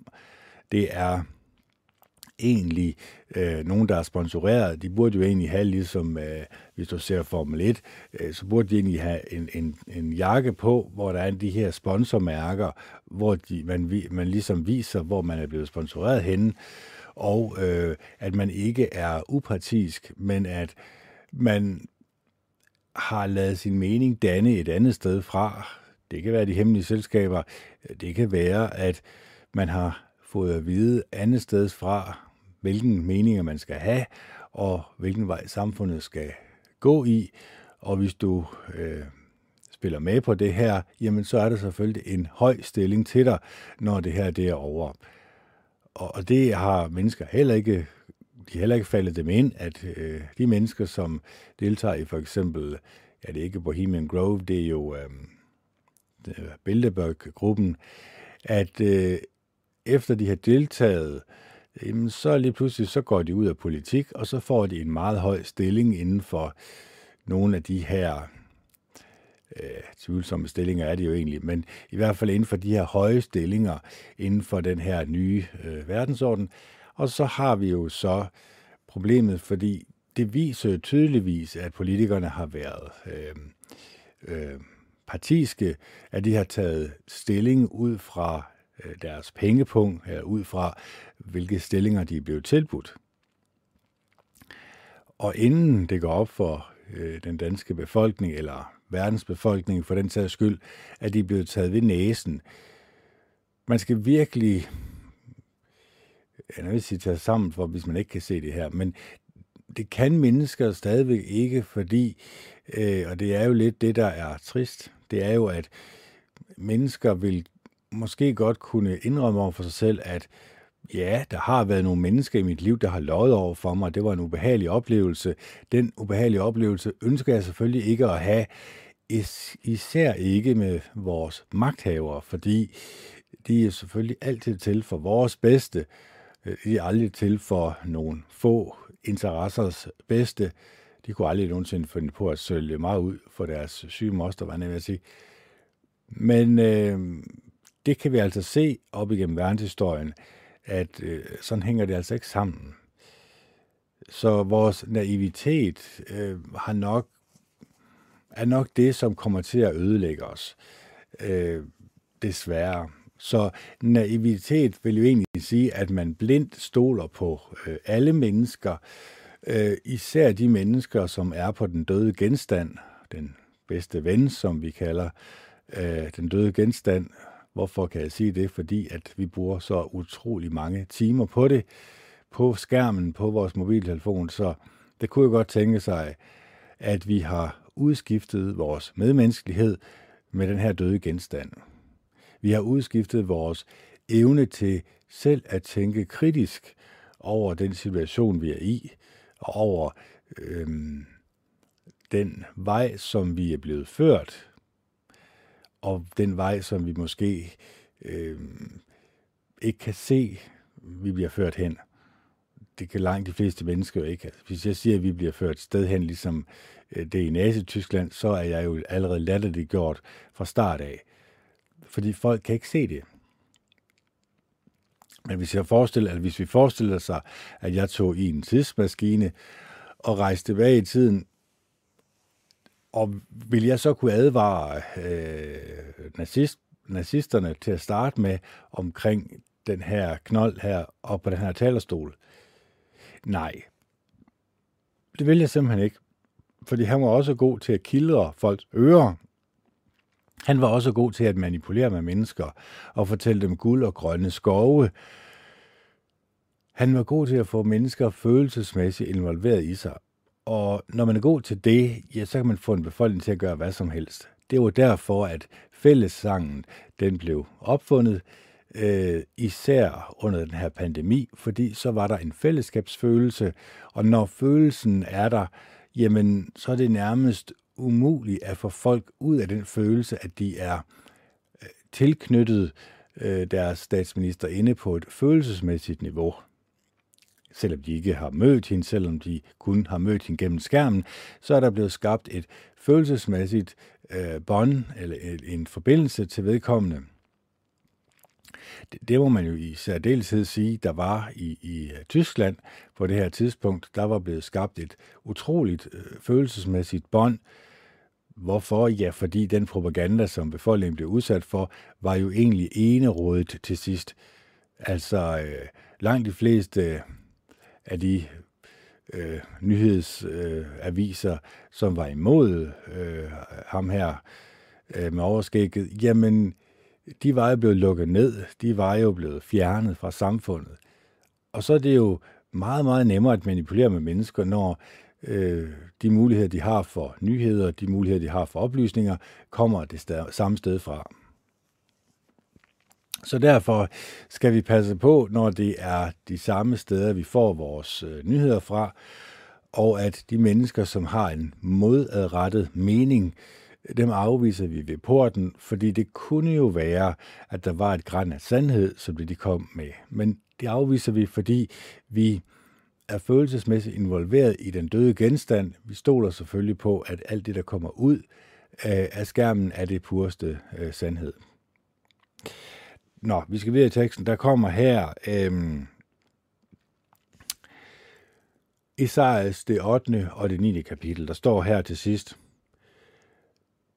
Jeg vil blive ved med at vende ivrigt på Jehova, der skjuler sit ansigt for Jakobs hus, og jeg vil håbe på ham – Se, jeg og de børn, Jehova har givet mig, er som tegn og mirakler i Israel fra herstykkers Gud Jehova, der bor på Sions bjerg.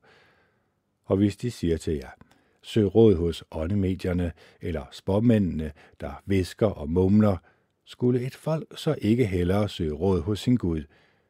Skulle de søge råd hos de døde for de levende skyld? Nej, de skal søge råd i loven og den skriftlige erklæring. Når de ikke taler i overensstemmelse med dette ord, har de ikke noget lys, og de vil hver især vandre gennem landet, mens de er i nød og er sultne. Og fordi de er sultne og rasende, vil de forbande deres konge og deres Gud, imens de kigger opad. Så vil de betragte jorden, og de vil kun se nød og mørke, dysterhed og svære tider, dunkelhed og intet klart lys. Så øh, der er tale om de her mennesker, der ikke øh, tilbeder Jehova Gud, ikke følger loven, men følger øh, åndemedierne, følger øh, spåmændene. Og så en anden ting, nu kan man sige, de her, de er så måske lidt mere overvågne, øh, de vil forbande, øh, altså de vil blive sultne og rasende, øh, og de vil forbande deres konge og deres Gud, imens de kigger opad. Altså, de vil, på et tidspunkt vil det gå op for folk, og de vil blive rasende over deres konge, og kongen var jo altid en, som skulle være sat til for, eller ind for at skabe tryghed og sikkerhed i et samfund, skulle gerne skabe et harmonisk samfund. Men når de gik bort fra loven, når de gik bort fra at følge Jehova Gud, ja, så gik det galt. Fordi så blev kongen korrupt, øh, så var han lige pludselig partisk, så tog han imod bestikkelse, og så gik det ud over den gængse befolkning. De kom til at sulte, og de blev rasende. Deres frustration kunne så åbenbart ikke manipuleres et sted hen, hvor det ikke var kongen, der fik skylden, men det var en anden befolkningsgruppe øh, på det her tidspunkt. Men, men øh, det blev forfinet på et senere tidspunkt, sådan at øh, det ikke var kongen, der fik skylden, men der var nogle andre, som fik skylden i stedet for, selvom det var kongens skyld, øh, eller i sidste instans de hemmelige selskaber, som stod bag kongen.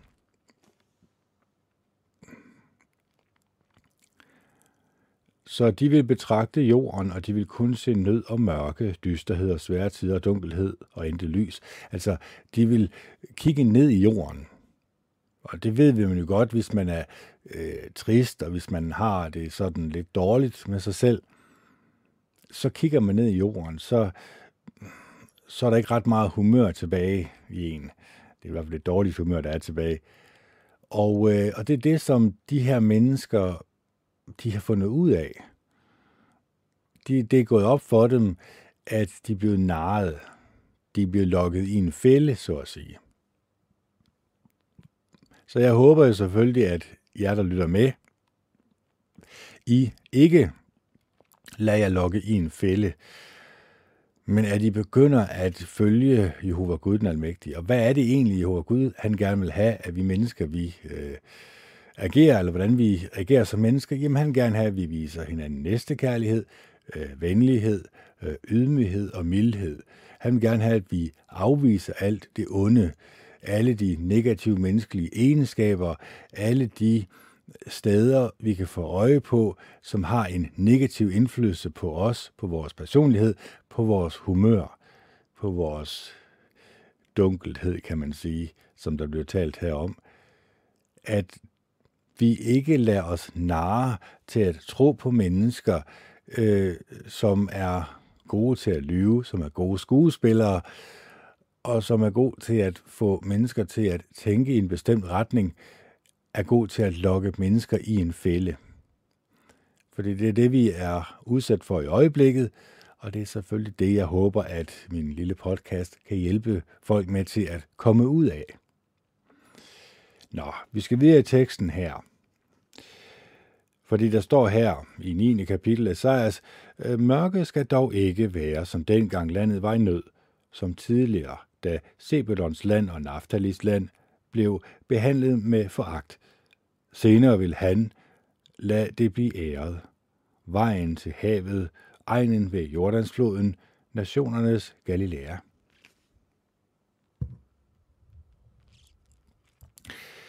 De folk, der vandrer i mørket, har set et stort lys, og på dem, der bor i den mørke skygges land, har lyset skinnet. Du har gjort nationen folkerig, og du har gjort dens glæde stor. De fryder sig foran dig, ligesom man fryder sig i høsttiden, og ligesom man glæder sig, når man deler et bytte. For du har splindret deres tunge å, staven på deres skuldre og arbejdslederens kæp, ligesom den dag, hvor Midjan blev besejret.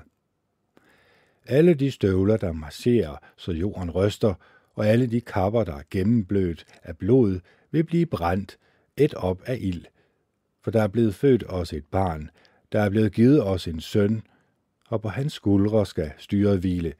Hans navn skal være vidunderlig rådgiver, vældige Gud, evige far, fredsfyrste. Hans herredømme vil blive ved med at vokse, og freden vil hvile for evigt over Davids trone og over hans rige. Det vil blive grundfæstet og opretholdt med ret og retfærdighed fra nu af og til evig tid. Herstyrkers Gud, Jehova, vil gøre dette i sin brændende iver. Jehova sendte et budskab mod Jakob, og det har ramt Israel. Hele folket skal få kendskab til det, både Efraim og indbyggerne i Samaria.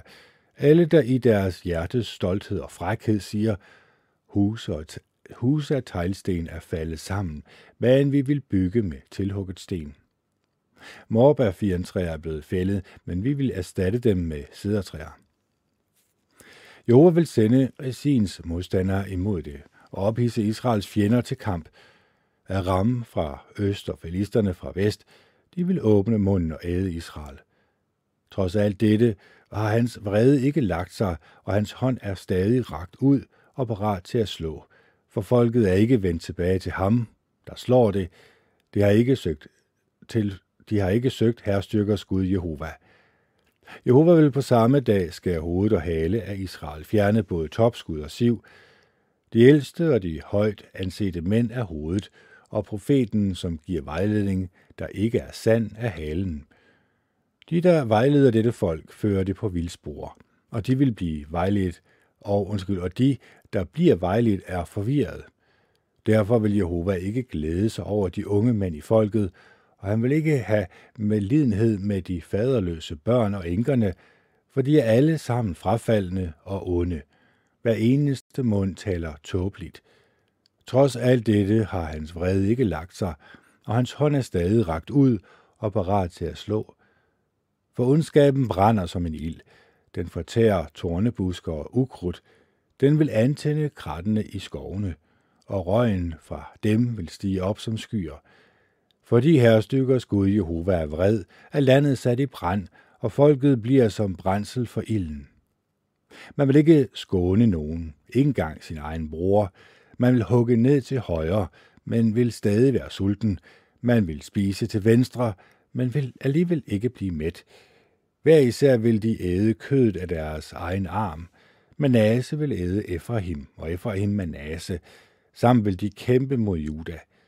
Trods alt dette har hans vrede ikke lagt sig, og hans hånd er stadig rakt ud og parat til at slå.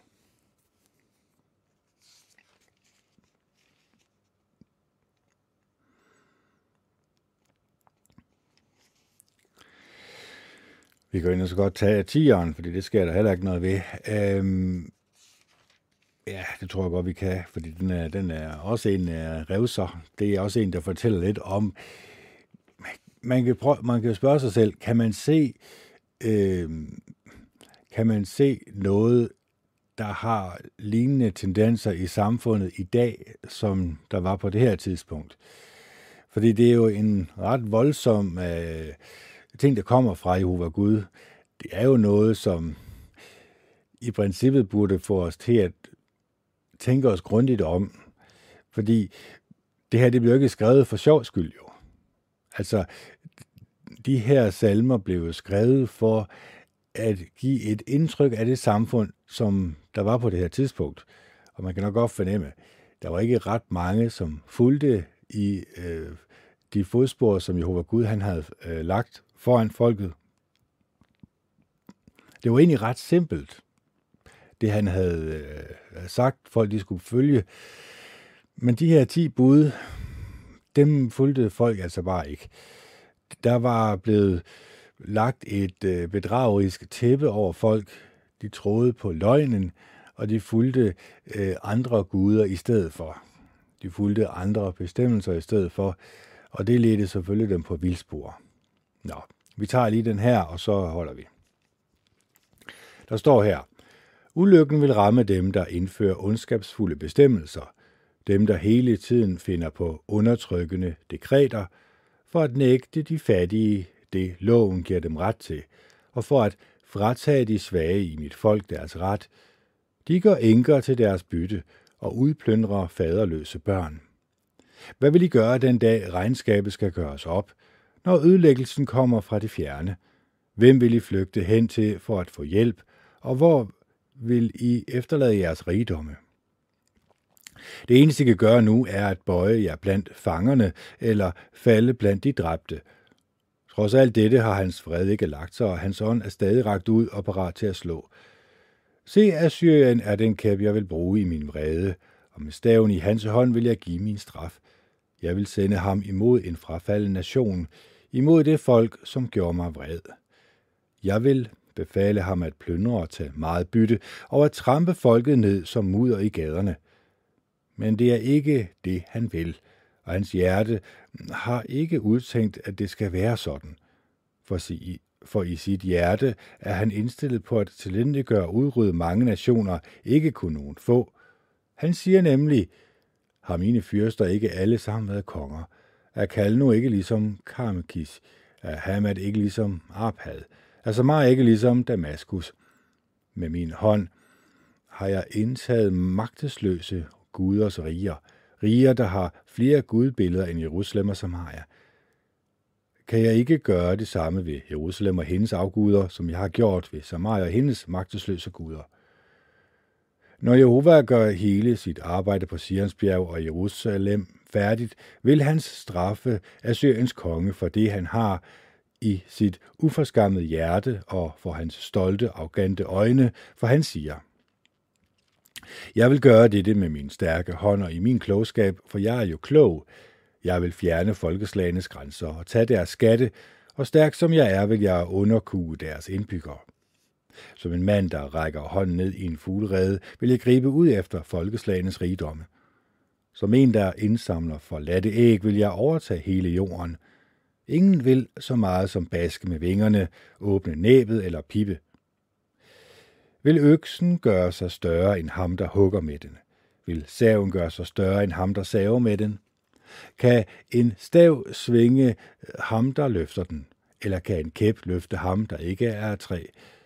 Den sande herre, herrestyrkers Gud Jehova, vil udsulte hans fede folk og tænde en bulrende ild under hele hans herlighed. Israels lys bliver en ild, Israels hellige bliver en flamme. Den vil blusse op, og på en dag brænde hans ukrudt og hans tjørnebuske af. Han vil gøre det helt af med hans herlige skov og hans frugthave. Det bliver som når en syg mand syner hen – de træer, der er tilbage i hans skov, vil være så få, at selv en dreng vil kunne tælle dem. Den dag vil de, der er tilbage i Israel, og de af Jakobs hus, der har overlevet, ikke længere støtte sig til den, der slog dem. De vil støtte sig til Jehova, Israels hellige i trofasthed. Kun én rest vender tilbage, Jakobs rest, til den vældige Gud. Israel, selvom dit folk er som sandskornene ved havet, vil kun en rest vende tilbage. Der er truffet beslutning om en udslettelse. Retfærdigheden vil komme som en oversvømmelse. Ja, den udslettelse, som den suveræne herre, herrestykkers Gud Jehova har besluttet, vil ramme hele landet. Hør derfor, hvad den suveræne herre, herrestykkers Gud Jehova siger. Du mit folk, som bor i Sion, vær ikke bange for Assyrerne, der tidligere slog dig med kæppen og løftede sin stav imod dig, ligesom Ægypten gjorde. Om ganske kort tid vil min fordømmelse være over, og så vil jeg rette min vrede mod dem for at ødelægge dem. Herre styrker skulle Jehova vil svinge en pist, en pisk over ham, ligesom dengang han slog Midian ved Orebs klippe, og hans stav vil være over havet, og han vil løfte den, ligesom han gjorde mod Ægypten.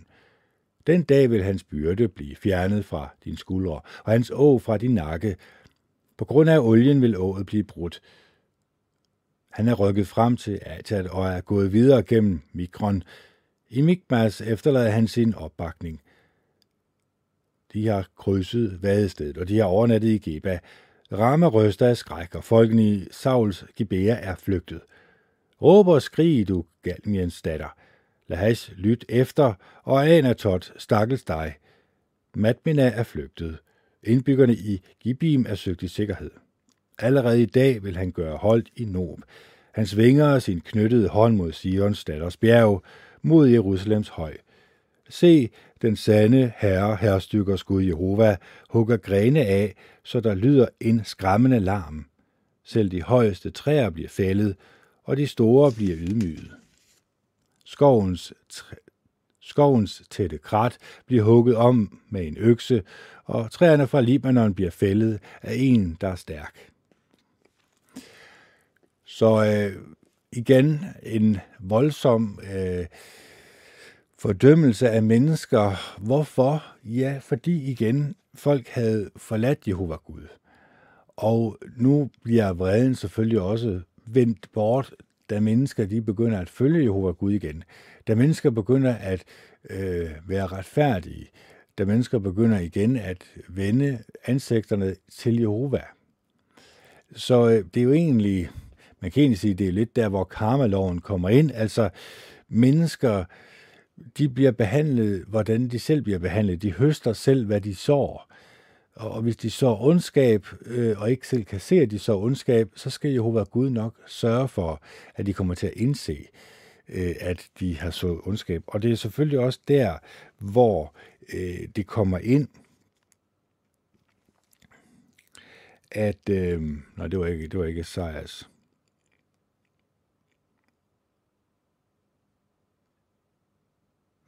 Jo, altså, det var ikke Esajas, det var salme, hvad var vi sagde? Mm, 31. Det render lige af en reference, så vi lige kan huske tilbage igen. Øhm,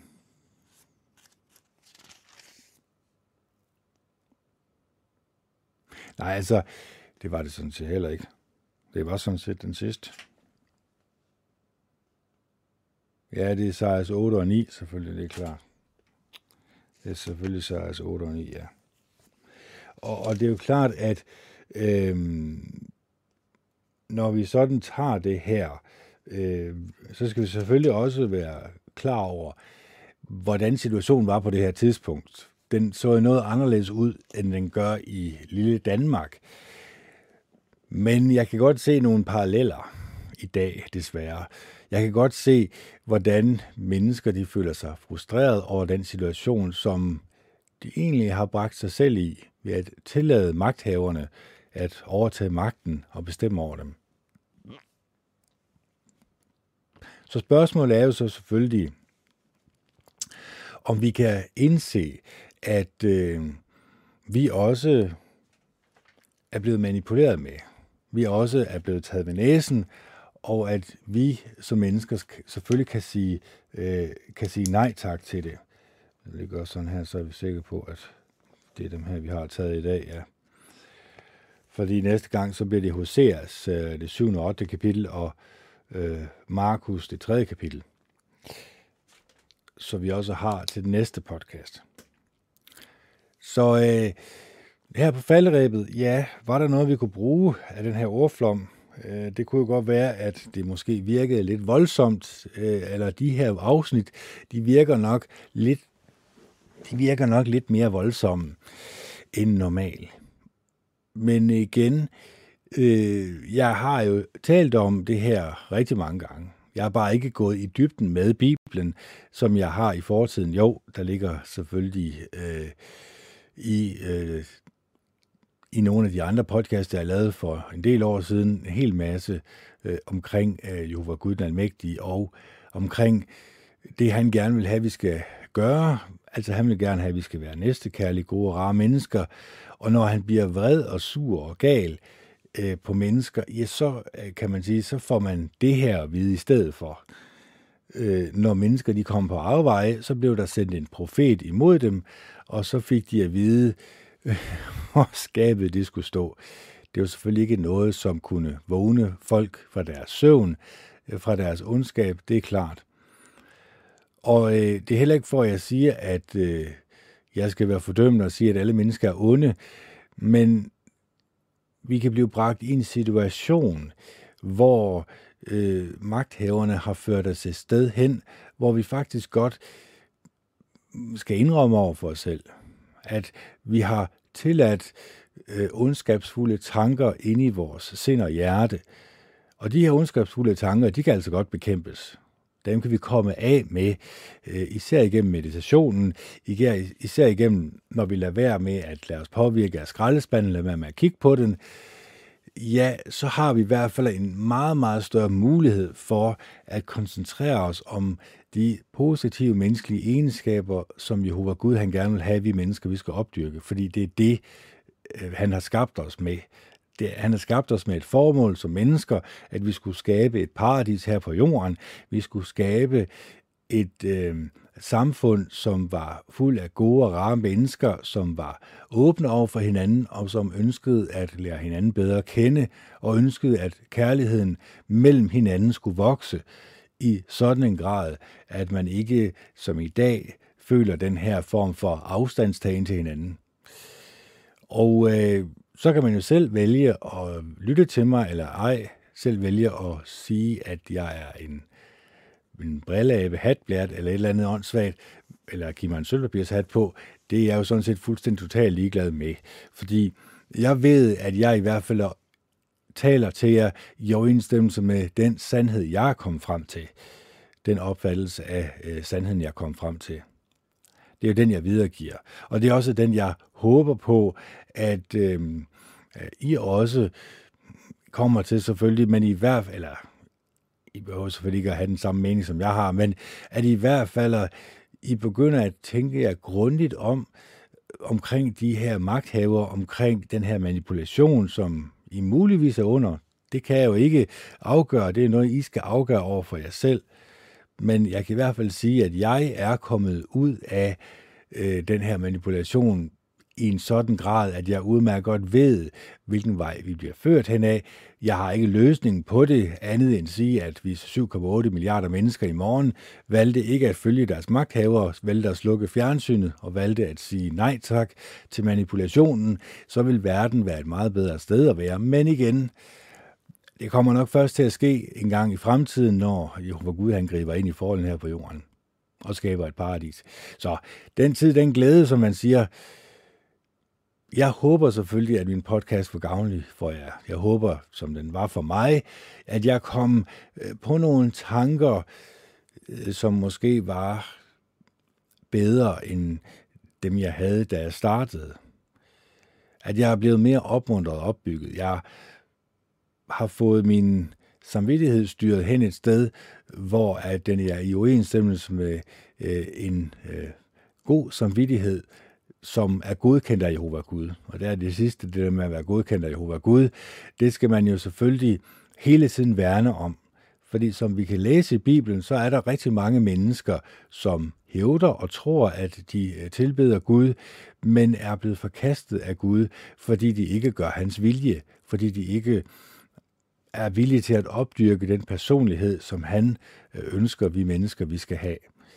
Så vær meget opmærksom, det er nok en god idé, på den manipulation, vi er under, men også de tanker og følelser, vi har. Det kunne godt tænke sig, at det er noget, der er kommet udefra, i stedet for at det egentlig er igennem vores meditation, hvor vi arbejder indefra, nemlig fra vores inderste kerne, som er uendelig kærlighed, og vælger at arbejde derindefra og så ud, og så finder ud af, de steder, hvor vi bliver påvirket i en negativ retning, der har vi altså muligheden for at sige nej tak til det. Så øh, her er det Kenneth Andersen, der signer off. Jeg håber, at I elsker hinanden og er gode og rare ved hinanden. Vi lytter selvfølgelig ved den engelske podcast, hvor jeg også gennemgår de her skriftsteder. Så øh, det her det er Kenneth Andersen, der signer off. Det er den 9. i 1. 2022. Klokken er 08.28 og det er søndag. Ja, hej hej.